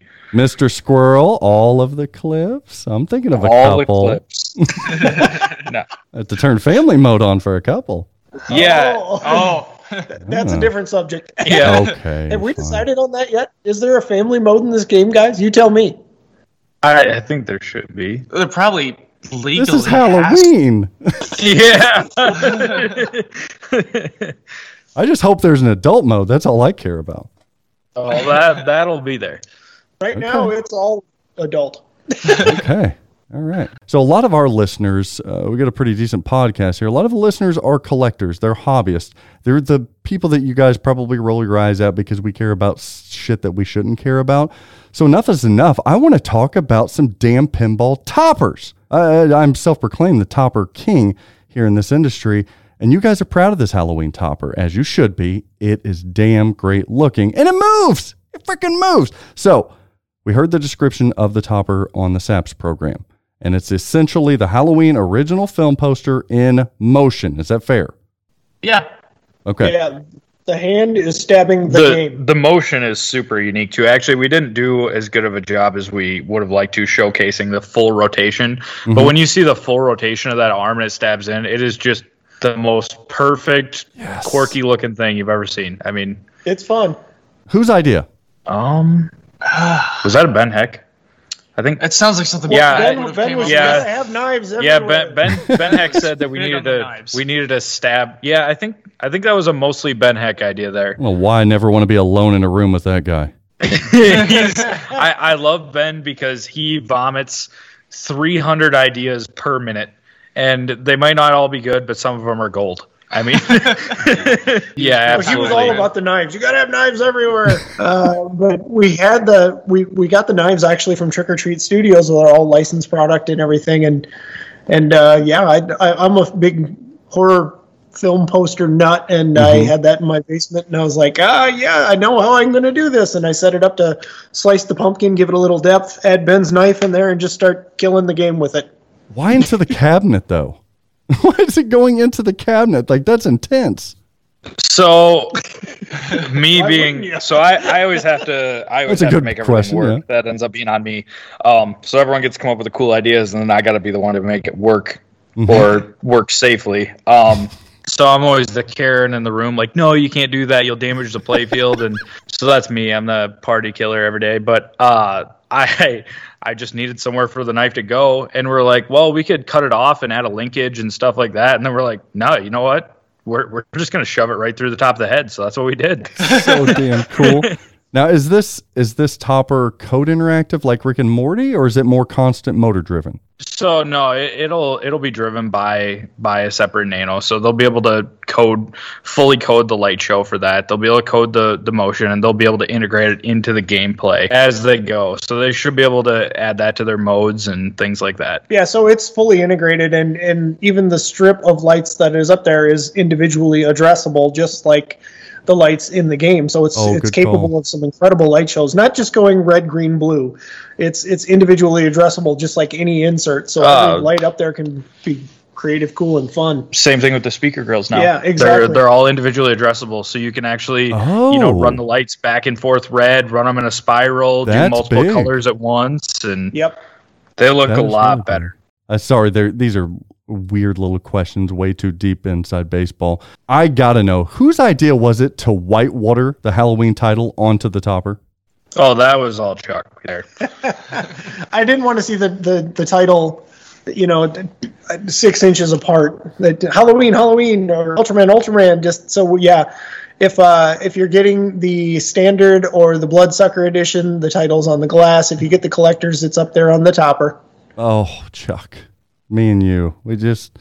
It's like two peas in a pod. I, I I can't tell you how great of a decision that was. It, yeah, it's like a you what you have done essentially. Not only have you made a topper a must-have, uh, you guys do not want to know how much that topper would sell for in the secondary market, but you've made that collectible. Now you have taken a back glass that is now more collectible than its counterparts as well. And I can guarantee you didn't even know you were doing it, but it makes that back glass unique now because it's the whitewater effect. You don't get the name of the title on the back glass, you get it on the topper that was made for that particular model. So big kudos. I love, love, love that uh, distinct detail there. Are you guys still screen printing those back glasses or are they translite now? No, no, it's still a real back glass. Yep, real back glass. Weighs like 30 pounds. It sure Yeah, does. Yeah, it does. I'm always like, every time I'm taking one out, I'm like, damn, guys. I love it. So on this game, there really shouldn't. You should never need to take it out. Now, I think you can get to everything. I, the only thing that you would have to ever take the back glass out for would be to replace the LED strips in the back of the head. That would be the only possible thing you could ever have to need to take your back glass out of the game. Yeah, we Wait even ran minute. a USB cable down to the coin door for you. So when you update your was gonna code, you just open the coin door now. Yeah, and even Wow. even if you did want to update directly to the PC, you should be able to reach that without taking the back glass out because we've mounted those lower. And with moving the the Pinotaur to the bottom of the playfield, we were actually able to move the PC and the the Nano that drives the the topper and the lights um, down to where you can actually access them without taking the back glass out. Yeah, so you get that nice little fold down panel, and you're good to go. That's perfect. That is perfect. Have now have you guys ever considered mirrored back glasses? Any consideration in a future title of a mirrored back glass? I would never say never to it, but we've tended to do what we know is sustainable. And, and again, a huge percentage of what we make is done in house from printing to metal to plastics okay, to we pull our own ramps. We do our own powder coating. We do, you know, we've got our own CNCs for all this stuff. Um, a mirrored back glass is another level of uh, techni- technical print Sure, magic. sure. I've seen it done. I've been a part of it before in the past at my old job.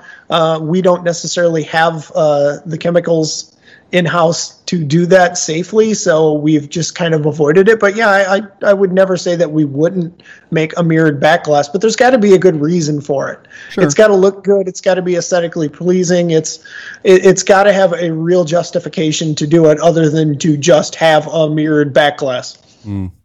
Then you guys do the additional trim kits available spookypinball.com. Uh, that was a was that a bug thing? Uh, America's Most Haunted. You can have an additional detailed trim kit, uh, powder coat. Rick, That's Rick- all bug and Luke.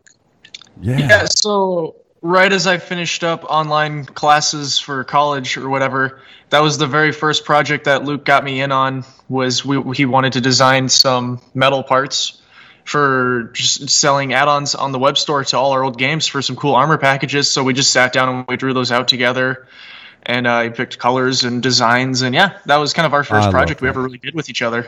But on this one, you don't really need that because you guys have that on the CE on this game with the hammered gold, is what I call it. Correct. So yeah, uh, we we planned on doing that for all of the games of the future. So we decided to just go back and do it for some of the past games, just because we were screwing around and we saw how nice it did look. I mean, you throw like the AMH armor The kit on, AMH and it my looks like a whole new game. It's, incredible. it's really my favorite one. It looks so fantastic. I- That Alice Cooper uh, spider, though, that widow, mm, that looks Yeah. good Black too. Widow with the red Yep. slipper button. It's gorgeous. Yep. Or the Rob Zombie. The Rob Zombie one's stellar. You guys did a really good job on those trim kits, and it's the collector in me that just loves the extra little things that you can you can add to games. All right, guys, enough of the collector stuff. With Halloween selling out so damn quick, kind of proving an apparent appetite for horror themed pins, does Spooky Pinball intend to tackle another significant horror franchise? And do you think there's going to be kind of a competitive race now to tap that un- undervalued market of the horror collector? Uh, we're sure there will be, um, but we're also um, we're we're also looking to cater to everyone too. Though we we're not just going to do all horror or anything like that. Um, Rick Wait, and Morty what? was huge. Yeah, I know. Somebody tell me if it, this. if it was if it was up to Charlie, we would only do horror ever. Um, no, we we're looking at a lot of a lot of the really great titles, um, a lot of things that people want to do, and we're definitely sifting through it. And I.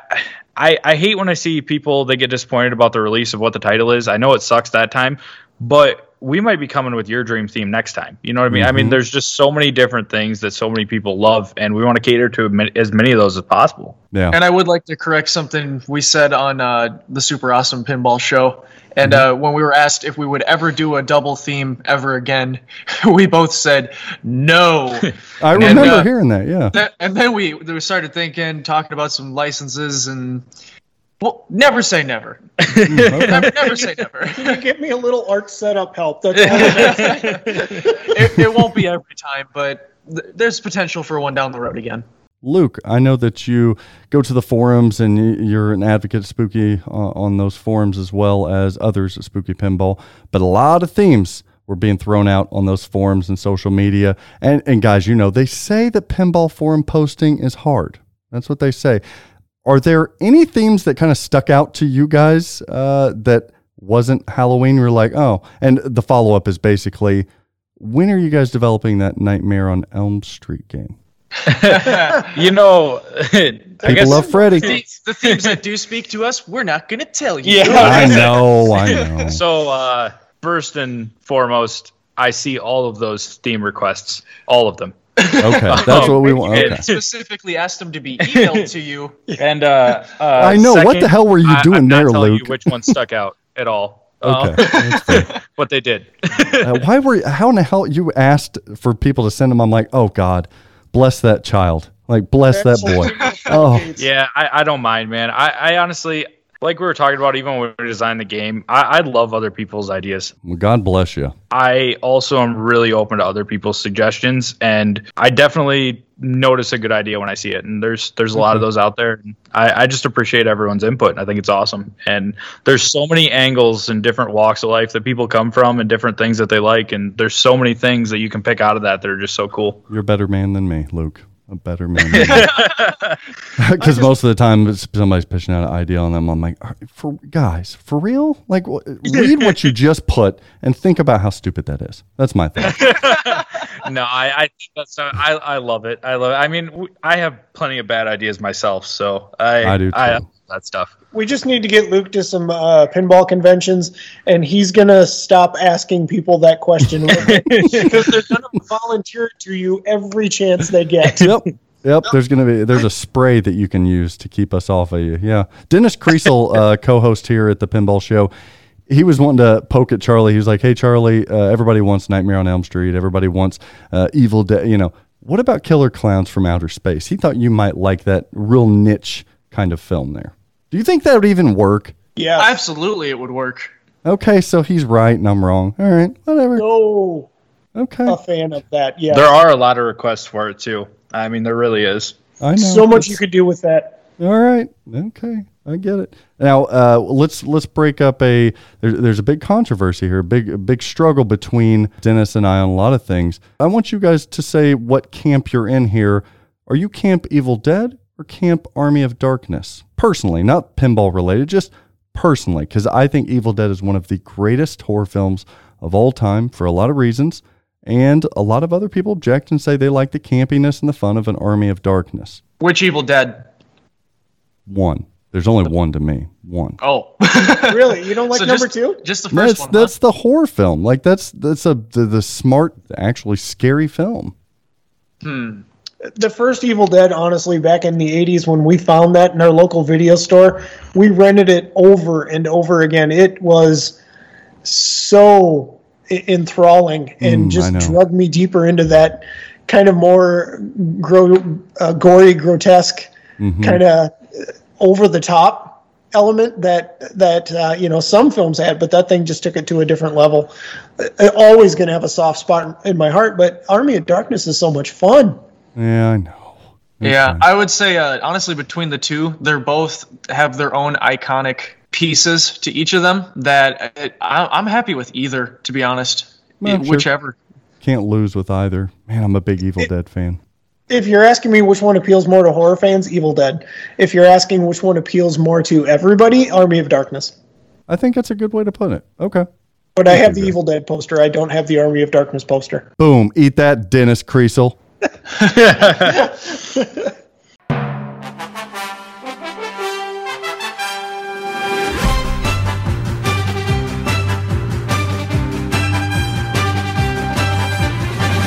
All right. Well, if we're talking about Ultraman, uh, Charlie, I don't want to offend you, but my thought first was Ultra who? Uh, why? Same. He's why? heard that once or twice. I know. Why bother with a run of Ultraman? Honestly, like, what was the reasoning you guys did this split, this 500 run of Ultraman? Because you can. Exactly.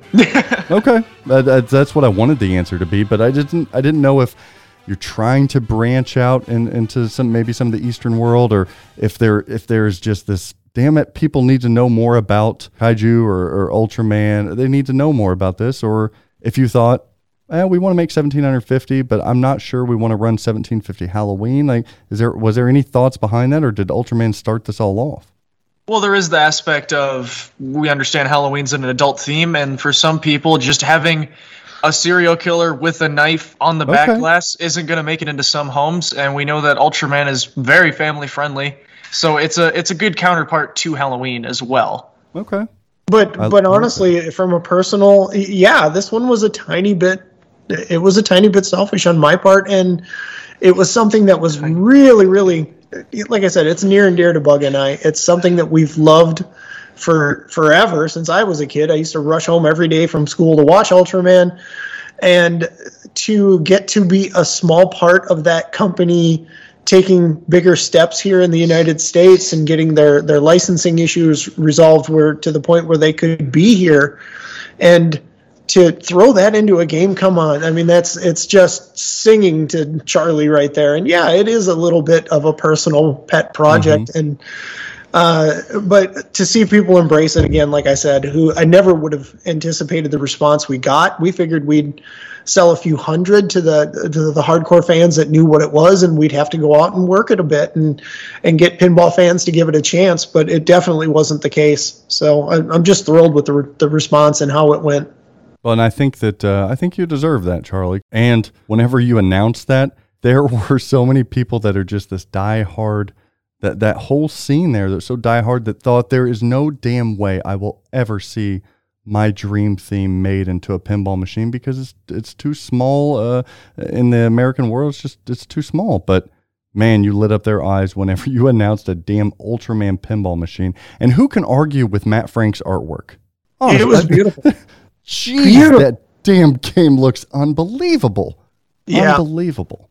And, and, and it was very important to us too to be completely respectful to the source material, and you know it does have English and Japanese language uh, speech. There's there's several lines in there that were done in Japanese specifically to uh, again give it some more of that Eastern flavor here in the United States, and that's what it's where it all comes from, man. It's it's they're the originators, they're the creators of this art form and f- source of entertainment that we absolutely love, but we wanted it uh, for the games that are going to get to Japan, we wanted it to be a very big arigato to their fans as well, and and we pulled that off in spades, and I think it's absolutely amazing. And uh, yeah, again, to everybody in the United States that embraced it, thank you. You know, it's it's great when you can take on something that means so much to us and have it become accepted the way it was, and and it was Uh, I'm still kind of a little speechless over it. it it's amazing.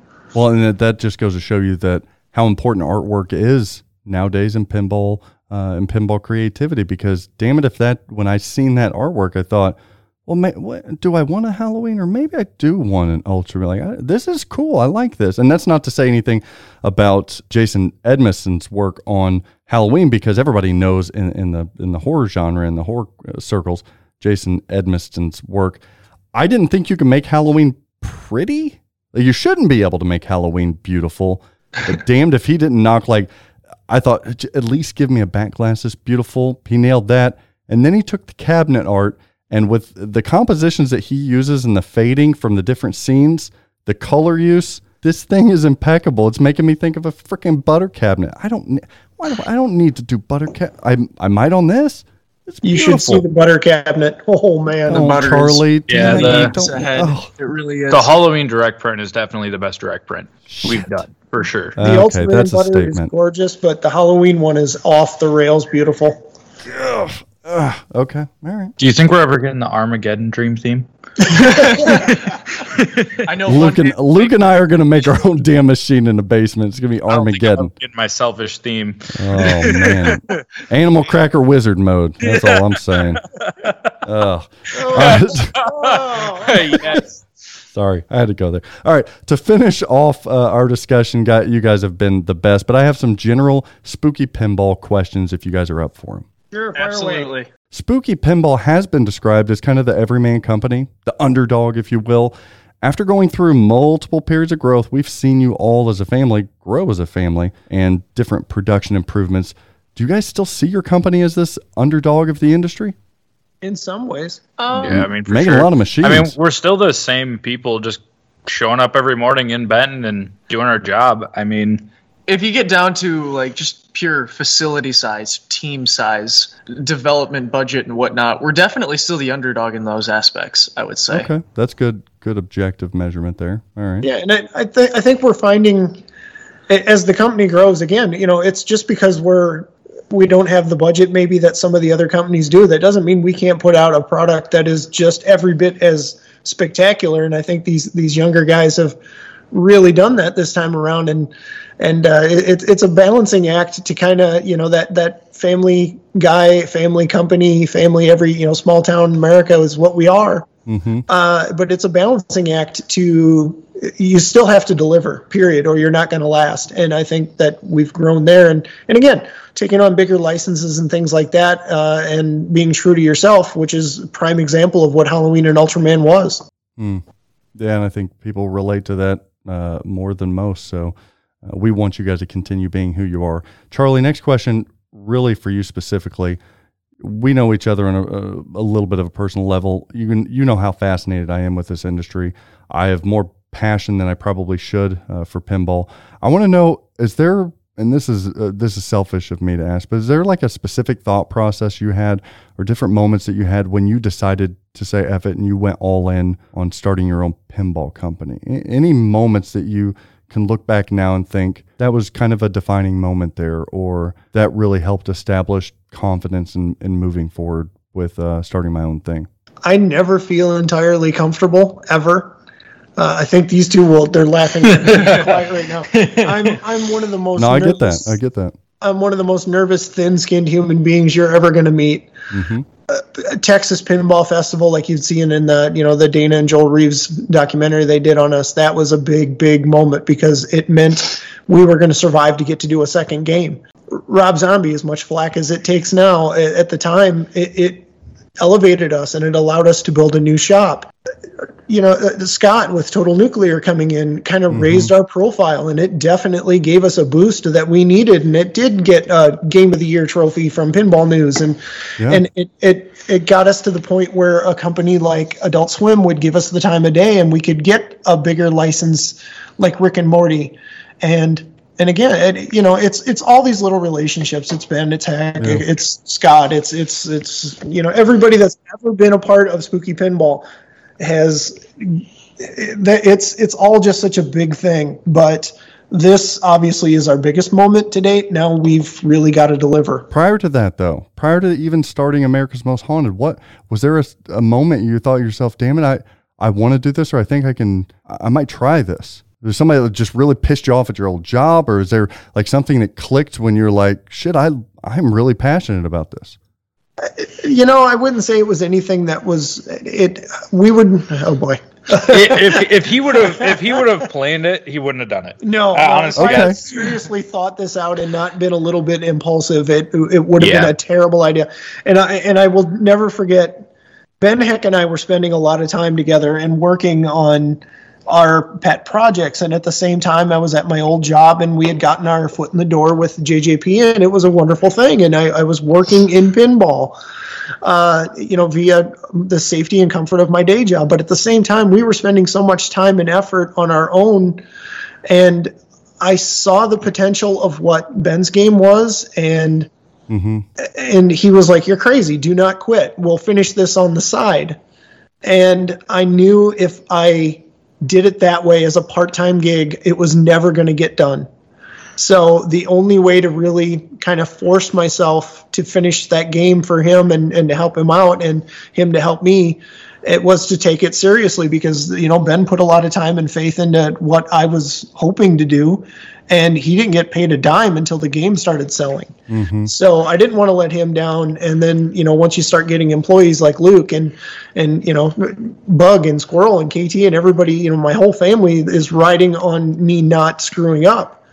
uh, it's, it's, it's really good to keep chasing that paycheck. When the game ship, you get paid. And, uh, you know, that's always been kind of our motto is like you do the work, you put it in the hours and, uh, on the back end, you'll be taken care of. And we've been very lucky and very blessed that we've had great people and great product and we keep getting better. Thank you for that, Charlie. So I'm just, I'm thrilled to be where we're at.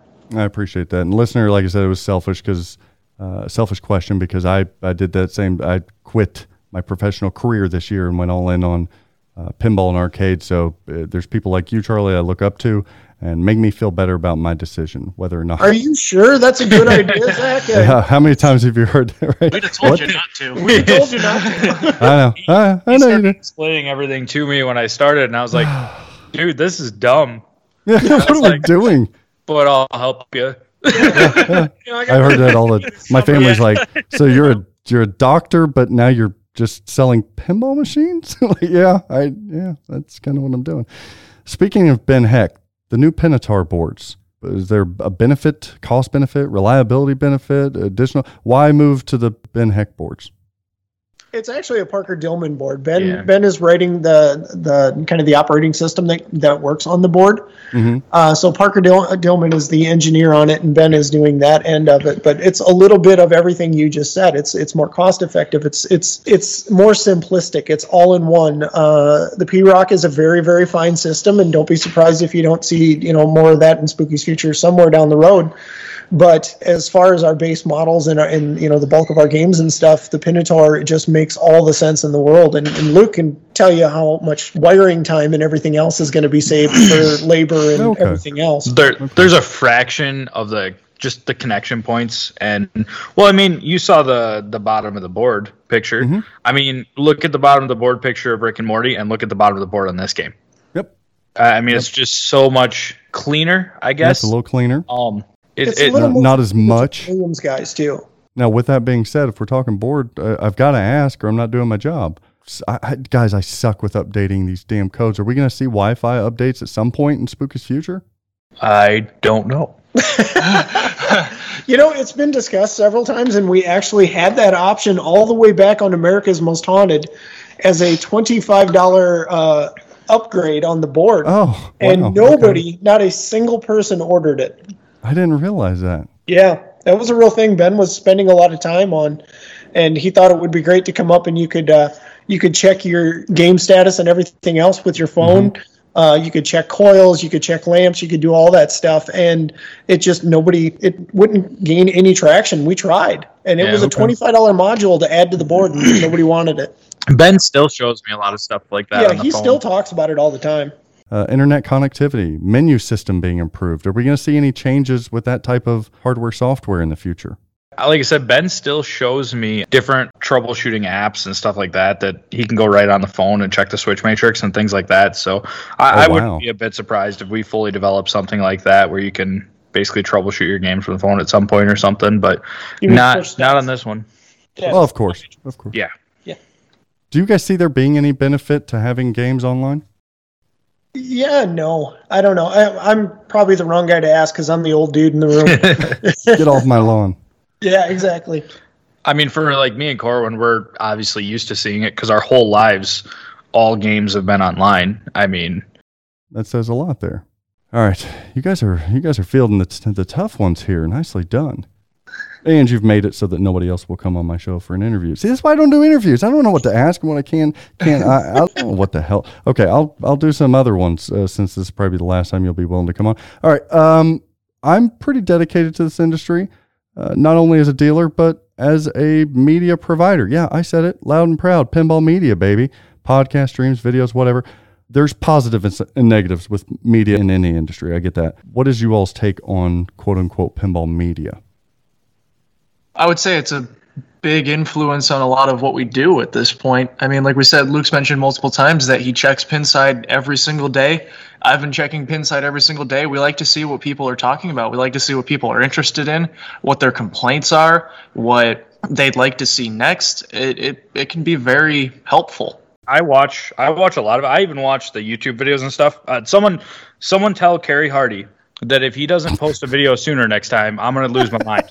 I, I waited until almost midnight, hoping that he would post I something. love No- it. Nothing. He was hungover, dude. Yeah, he comes on the next day and he's like, "I was so drunk," and I'm like, uh, "Dude, I, I needed you." that that warms my heart. It sounds like Spooky Pinball is actually a young company, young young people in it that are jumping in to lead this thing. So that's that's great. Well, the cool part is we have both. Like we have as young guys and some of us, like I said, who don't know even a lot of the things that we should know. We get to have different ideas, and there's also a lot of the Chuck. He's practically a walking encyclopedia of pinball history. So if I ask him, you know, has this been done in a game or that been done in a game? Most of it he knows when games were made, how many they sold, all that stuff, and I, I don't know any of that. But it's it's nice to have both. He's the boss. Oh yeah. I had just enough like help with the operators and stuff too that I could kind of see what worked in the past, what was reliable, that kind of stuff. So we have a little bit of insight there going into it, and, and uh, yeah, to, to me, it's the best thing I can do at this point is kind of pass on what I know and kind of help and guide these these younger guys as they, like they said, try things that they don't know they can't do, and uh, to me, that's what makes it in- exciting. You know, I this game plays like no other game I've ever played in my life, and to me, that is as exciting as it gets, and that is the healthy balance of pinball. That you know, you, you can't evolve too far, or people don't accept it, and you also don't want to just keep repeating what's been done before. And this is a real healthy balance on that, and it just gets me happy. A lot of the a neat part too is with Corwin, he was kind of born and bathed in the blood of pinball, I guess. um, so it's kind of neat because he he has the perspective that me and AJ do with the age group, but he also has kind of a middle ground because he has a lot more knowledge about rules and how shots should flow and things like that. Which basically that means I understand what the norms are in pinball, but I'm also dumb enough to go against them. All I know is it cost me a lot of Sacagawea dollars. Okay, and uh, people like decorating their game rooms, uh, the public locations. When are we going to see some some banners or uh, spooky pinball signage that I could have put in my game room or showroom? I want like the That's game your banners. department, Dad. I'm, I'm trying to get some spooky home game room neon signs made now, but they're so Oh, yes. dang fragile I know. That uh, it's tough to ship them and stuff. But once we can start getting back to shows and stuff, yeah, man, I would love to get some some cool kind of spooky neon signs and hmm and uh, we've got some other stuff up our sleeve that we're kind of working that direction. But uh, Or yeah, and like if you're doing licensing, talking to the licensors about doing promotional banners and stuff. I know that other companies are doing that, and people are starting to hang them on their walls and stuff, and they're really cool. Absolutely, and I, I understand and I appreciate that, all that too. And we've kind of started working in some other stuff into our licensing agreements that we are allowed to do a bit more of that. Hell yeah. And uh, you you may see some cross licensing, cool pinball related stuff coming here in the not too distant future. And and I, I won't say any more for now. Damn, damn cool. Charlie, Bug. Oh, Lukey. Mr. Squirrel. I'm so glad you came, especially.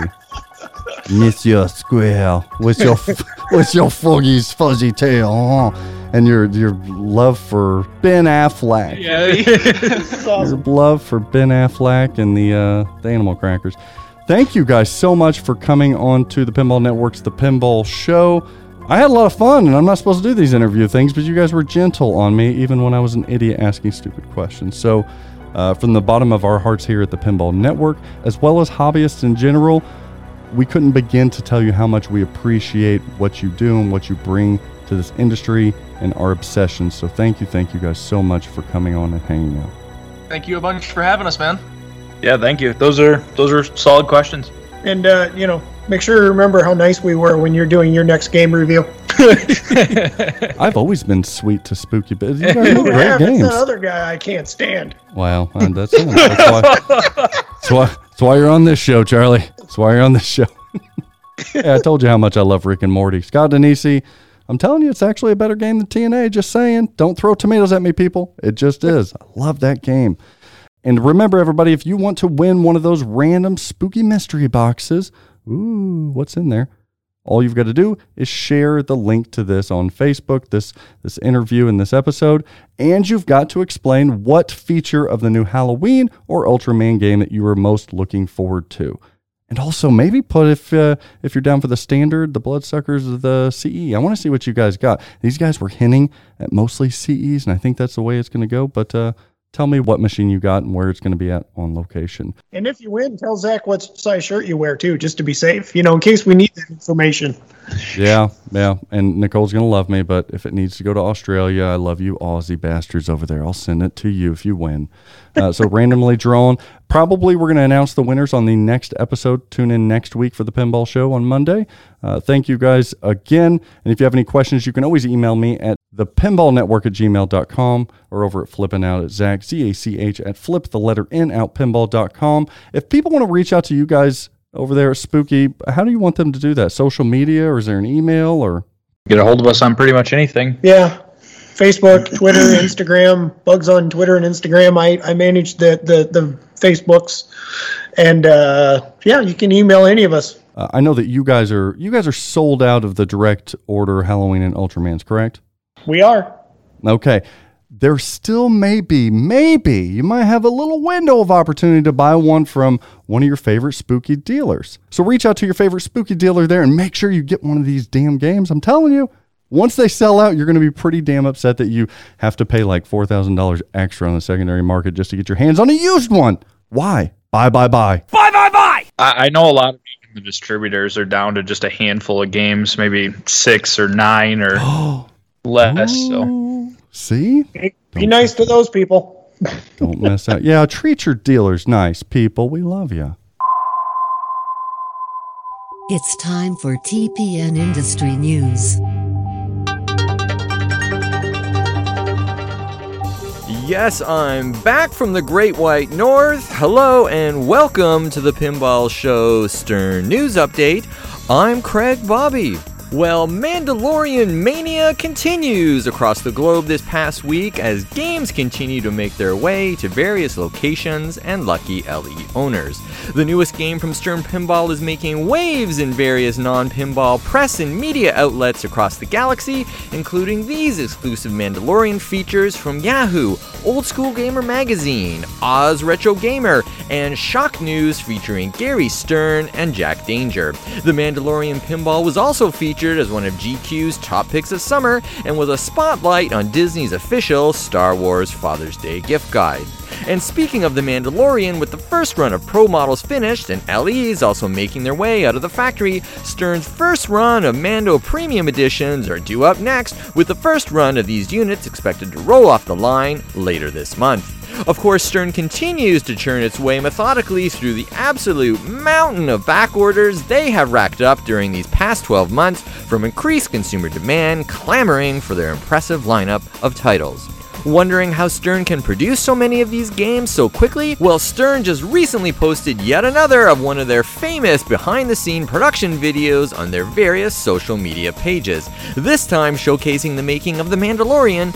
Interested enthusiasts and pin curious people can see this video, which highlights the Mandalorian Pro model, as well as pictures of that gorgeous limited edition model also being assembled. Quite the sight indeed. And more good news the Stern launch parties are starting up again where they left off when the pandemic began, as pinball friendly locations begin to reopen across the USA and the rest of the world. You can catch Stern launch parties celebrating the release of the Avengers Infinity Quest and Led Zeppelin at a Stern Army supported location near you.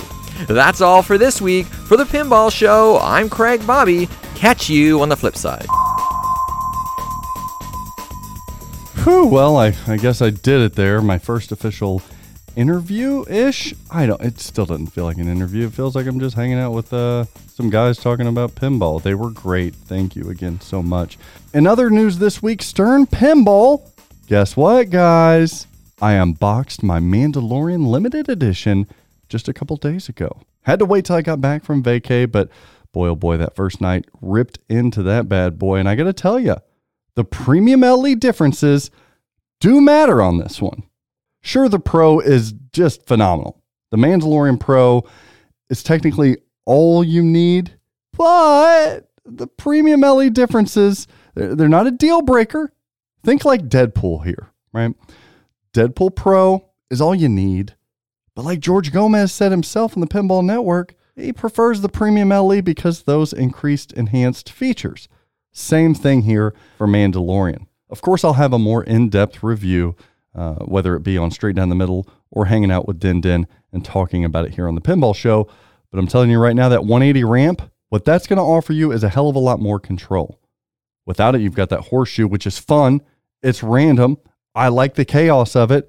But every once in a while, getting that 180 loop is a hell of a lot more controllable to what you're trying to do in that game. And many of you are asking, upper playfield, is it too easy? Is it that much different than the pro? I'm here to tell you, I think this is objective. Definitively, that upper playfield on the Premium LE Mandalorian surpasses and beats that of the fun you're going to have on the pro. It's just dynamic. The damn thing shifting up and down smoothly is a showstopper.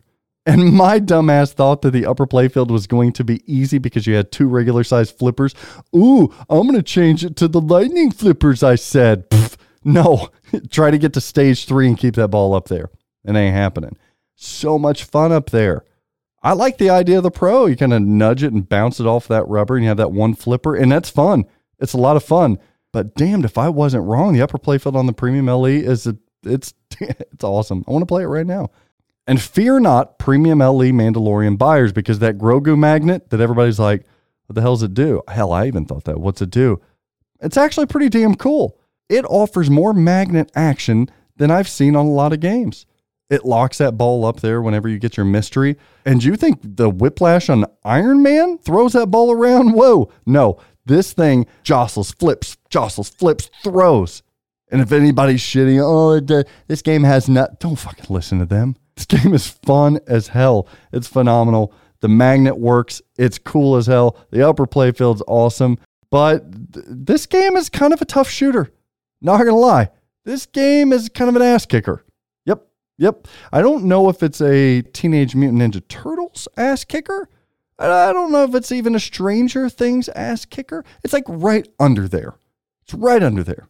Not as inviting as Avengers or Deadpool, uh, but above those in difficulty shooting this game. This game's been tough for me. It's been really tough. Well, you can go into multi ball all day. Well, that's fine if you want to get to that wizard mode and then you're at a dead end because you're going to have to do everything else. And that's a tough shooter. The one negative I would say about my experience thus far, both on the Pro and the Premium LE that I got, is that that upper ramp diverter. I don't know. Some people on Pinside said you have to dial down the the strength of the flipper because it hits that diverter and comes back. It has happened on my LE just as it happened on the Pro. Now Joel Engelberth, he had uh, our showroom Pro to stream, and he said he added a little foam pad on the back of that diverter, just a little one. He said cleared up 95 to 98 percent of any of the rejects he had. I did that on mine completely fine. You put a little piece of foam back there uh, or a little uh, Velcro, anything just to slow the softening down of that. I don't want to, I don't think I want to turn down my flipper uh, power. So that's what I did. Thoroughly enjoying this game. I'm, I'm not even digging in yet uh, to what the code offers, but it's very addictive. And that back glass on the LE, pff, pff, I, uh, pff, trying to think the nicest mirrored back glass stern has offered since then. You're going to have to go back to Star Trek. Remember how phenomenal that back glass was mirrored? Mm, this one, it's right there with it. Some say even better. Jersey Jack Pinball in the news. Did you guys see the official company merch being shown off on social media this week by Jersey Jack Pinball? Check it out. Go onto Facebook, see the Jersey Jack advertisement of Eric Meunier sporting a big, beautiful JJP logo tee. And I might add, uh, surrounded by beautiful industry award crystals. Mm, yum, yum, yum, yum, yum, yum, yum. Looking good, Eric. Pinballwizard.com. I think I even like the JJP logo tee better than I do the GNR JJP tee. I don't know, just personal preference there, but it looks good. Now, if only I had the muscles that Eric has, really fill out that shirt. You guys thought I was just going to do an interview on this show? No, no, no, no, no. There's time. Sure, it's running long. I don't give a shit because time stops. Space is a vacuum. Everything stands still. For pinball market trends, it's here. It's not going anywhere. Come on. I think I'm going to end this show without doing a pinball market trends? You're crazy. Trending up this week is spooky pinball. Low hanging fruit. Sure. Why not? Did you guys not see what they did this last week? Sold 1,750 pinball machines in hours. Boom, done. 500 of which came from a theme. I still don't know what the hell it is. Ultraman. Well, Ultra sales because those things sold, and I can guarantee you they're going to be selling on the secondary market for more than uh, what the, what you bought them for. Flip, flip, flip for a lot of people out there. Unfortunately, trending down this week just a hair is the Guns N' Roses standards and elites. Collector's edition still holding value very strongly. But finally, a little bit more coming back to reality on prices of standards and LEs on Guns N' Roses. It's not a blink you're going to miss it kind of thing. It's going to, you hit the snooze button too long, you're going to see, okay, ah, these prices feel just a little bit better. Now you can grab you a Guns N' Roses standard and LE used right at the price of a new one. Feels so good to be back. Trending uh, up, down, tre- dizzy. Trending dizzy this week is Whitewater. Holy shit, did you guys see this last week? I mention I want a whitewater somewhere, and the, the, the world goes crazy. I'm mentioning it as a trending dizzy because I'm dizzy. I, tons have shown up on the marketplace. Tons in this last week. It's like a viral meme worthy kind of thing. Everybody's wanting to sell their whitewaters now. So, with more on the market, one would think that the price would come down. But it's not. It's still very high. The prices are really high on these whitewaters. I want one, guys. I want one. Uh, but I don't want one if I mention it and this is what happens. I find I don't want one. Sell, sell, sell. I, I still want one. Buy, buy, buy. Minty. Mm. Don't try to sell me a whitewater that has a creased topper. Don't do it. You know how much just just a crease in that that sparkly decal on that topper reduces the value of that game? Look, Frank, Jim, Susie, roll your eyes all you want. Yeah. Oh, yeah, I hear that too. I only report the facts here. Numbers don't lie. When you get a creased ass topper on whitewater, you're getting at least 500 less than if it weren't. A bubble, eh, a bubble is better than a than a crease. But if you got a primo one, that's plus $1,000 right there, ladies and gentlemen. You heard it here on Pinball Market Trends. Deal of the week this week. save a buck, save a two, save an Avengers. An Avengers, the original. Avengers Hulk LE edition. On Facebook, Pinball for Sale by a guy named Chris Hopper. Feeling froggy? He's got mods on this thing. It's primo. It looks good. I don't know how many plays it's got on it. He's got the Loki mod, which is that's important. Uh, the the Widow ramp adjusted perfectly. Thank you. The shield pop bumper caps and the Tesseract. I can't even say that word without whispering it. Tesseract. I still like this game. I, I like the blue version better, the premium LE, but the Hulk version's cool. Still got the mirrored back glass, still limited. This thing's juicy. Fifty nine fifty. Buy, buy, buy. 59.50. You could probably talk him into like 57 cash. What game are you going to find for 5700 cash is this sweet and loaded and yeah, no, you're not going to find it. So bye bye bye. Conversely, deals of the Get it Goaty. This is a travesty. Pinside, outside of Philadelphia, Pennsylvania. Username 2 plays 25. Trying to sell a 1996 Tales of the Arabian Nights. It's been in a private collection since 98. I mean, come on. It's got little to no use on it. Liar! Playfield in excellent condition. You're bald faced liar! No, it's a, uh, he said it's not perfect. Nothing is. Have you not seen my ass? Dimple free.